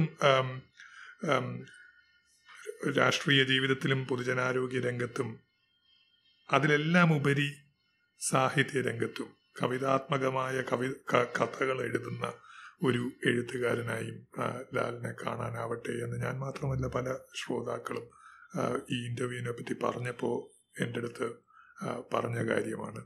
ഒരിക്കൽ കൂടി നന്ദി ശ്രോതാക്കളുടെ പേരിലും. Thank you Reji. റജിയെ കാണാൻ പറ്റിയത് വർഷങ്ങൾക്ക് ശേഷം കാണാൻ പറ്റിയത് വലിയൊരു വലിയൊരു സന്തോഷമുള്ള സമാഗമമാണ്. അത് ഞാൻ കാത്തിരുന്നതാണ് ഓണസ്റ്റ്ലി തിരക്കെന്ന് പറഞ്ഞ് റജിയുടെയും തിരക്കിന്റെ ഇടയിൽ റജി വന്നിരിക്കുന്നത് എന്റെയും തിരക്കിന്റെ ഇടയിൽ നമ്മൾ കാണുന്നു. പക്ഷേ ഇത് പിന്നെ റജിയിലൂടെ പറയുമ്പോൾ എളുപ്പമാണ്. നമ്മൾ ഈ പറഞ്ഞതുപോലെ ഞാൻ റജിയോട് പറഞ്ഞപ്പോൾ ഞാൻ പറഞ്ഞു ഈ കഴിവതും നമുക്ക് സത്യം മാത്രം പറയാൻ ശ്രമിക്കും. ചില സത്യങ്ങൾ നമുക്ക് പുറത്ത് പറയാൻ പറ്റാത്തതുണ്ട് പലരുടെയും രഹസ്യങ്ങളൊക്കെ ചേർന്നതായിരിക്കും നമ്മുടെ ചില സത്യങ്ങൾ. പക്ഷേ ഞാൻ ഇത്തരം സന്ദർഭങ്ങളിൽ ഉള്ളതങ്ങ് പറയാൻ ശ്രമിക്കുക അത് പൊതുവേ ശീലിക്കുന്നതാണ്. കാരണം നമ്മളിത് സത്യം പറഞ്ഞു കഴിഞ്ഞാൽ ഇത് ഓർത്തിരിക്കേണ്ട. റജിയോട് ഞാൻ രണ്ട് കള്ളത്തരം പറഞ്ഞാൽ അടുത്ത ഇന്റർവ്യൂവിൽ ഞാൻ ആ കള്ളം കൂടെ ഓർത്തിരിക്കേണ്ട ബാധ്യത എനിക്കുള്ളതുകൊണ്ട്. അപ്പോൾ ഒരു ഓണസ്റ്റായിട്ട് ഇങ്ങനെ സംസാരിക്കും പലപ്പോഴും അങ്ങനെ പല ചർച്ചകളും അങ്ങനെയല്ല. പലപ്പോഴും നമ്മൾ ചില ചില ഒരുപാട് വിളിക്കേണ്ടിയൊക്കെ വരും. നമ്മൾ അപ്പോൾ ഇതങ്ങനെയല്ല. മനസ്സോറും സംസാരിക്കാൻ പറ്റി. പിന്നെ അതുപോലെ എന്താണ് ചോദിക്കുന്നത് എനിക്ക് ഉറപ്പില്ലായിരുന്നുകൊണ്ട് അപ്പോൾ ഞാൻ തയ്യാറെടുത്തിരുന്നു. എന്ത് വന്നാലും റജി ചോദിക്കുന്നതിന് എനിക്കറിയാവുന്ന രീതിയിൽ പിശകൾ വന്നിട്ടുണ്ടാകും പക്ഷേ എന്റെ പരമാവധി ആ വളരെ പറഞ്ഞു ശ്രമിച്ചു എനിക്കും സന്തോഷം രുചിയെ കാണാൻ പറ്റിയോ സംസാരിക്കാൻ പറ്റിയത് thank you very much Lal thank you മനസ്സിന്റെ വഴികളും കുറെ ചിന്തകളും ഈ പങ്ക്തിയിൽ ഇന്ന് നമ്മുടെ അതിഥി പ്രൊഫസർ എസ് എസ് ലാൽ. ഏതാനും ആഴ്ചകൾക്കുള്ളിൽ മറ്റൊരു അതിഥിയുമായി നിങ്ങളോടൊപ്പം ഞാൻ വീണ്ടും ഉണ്ടാകും.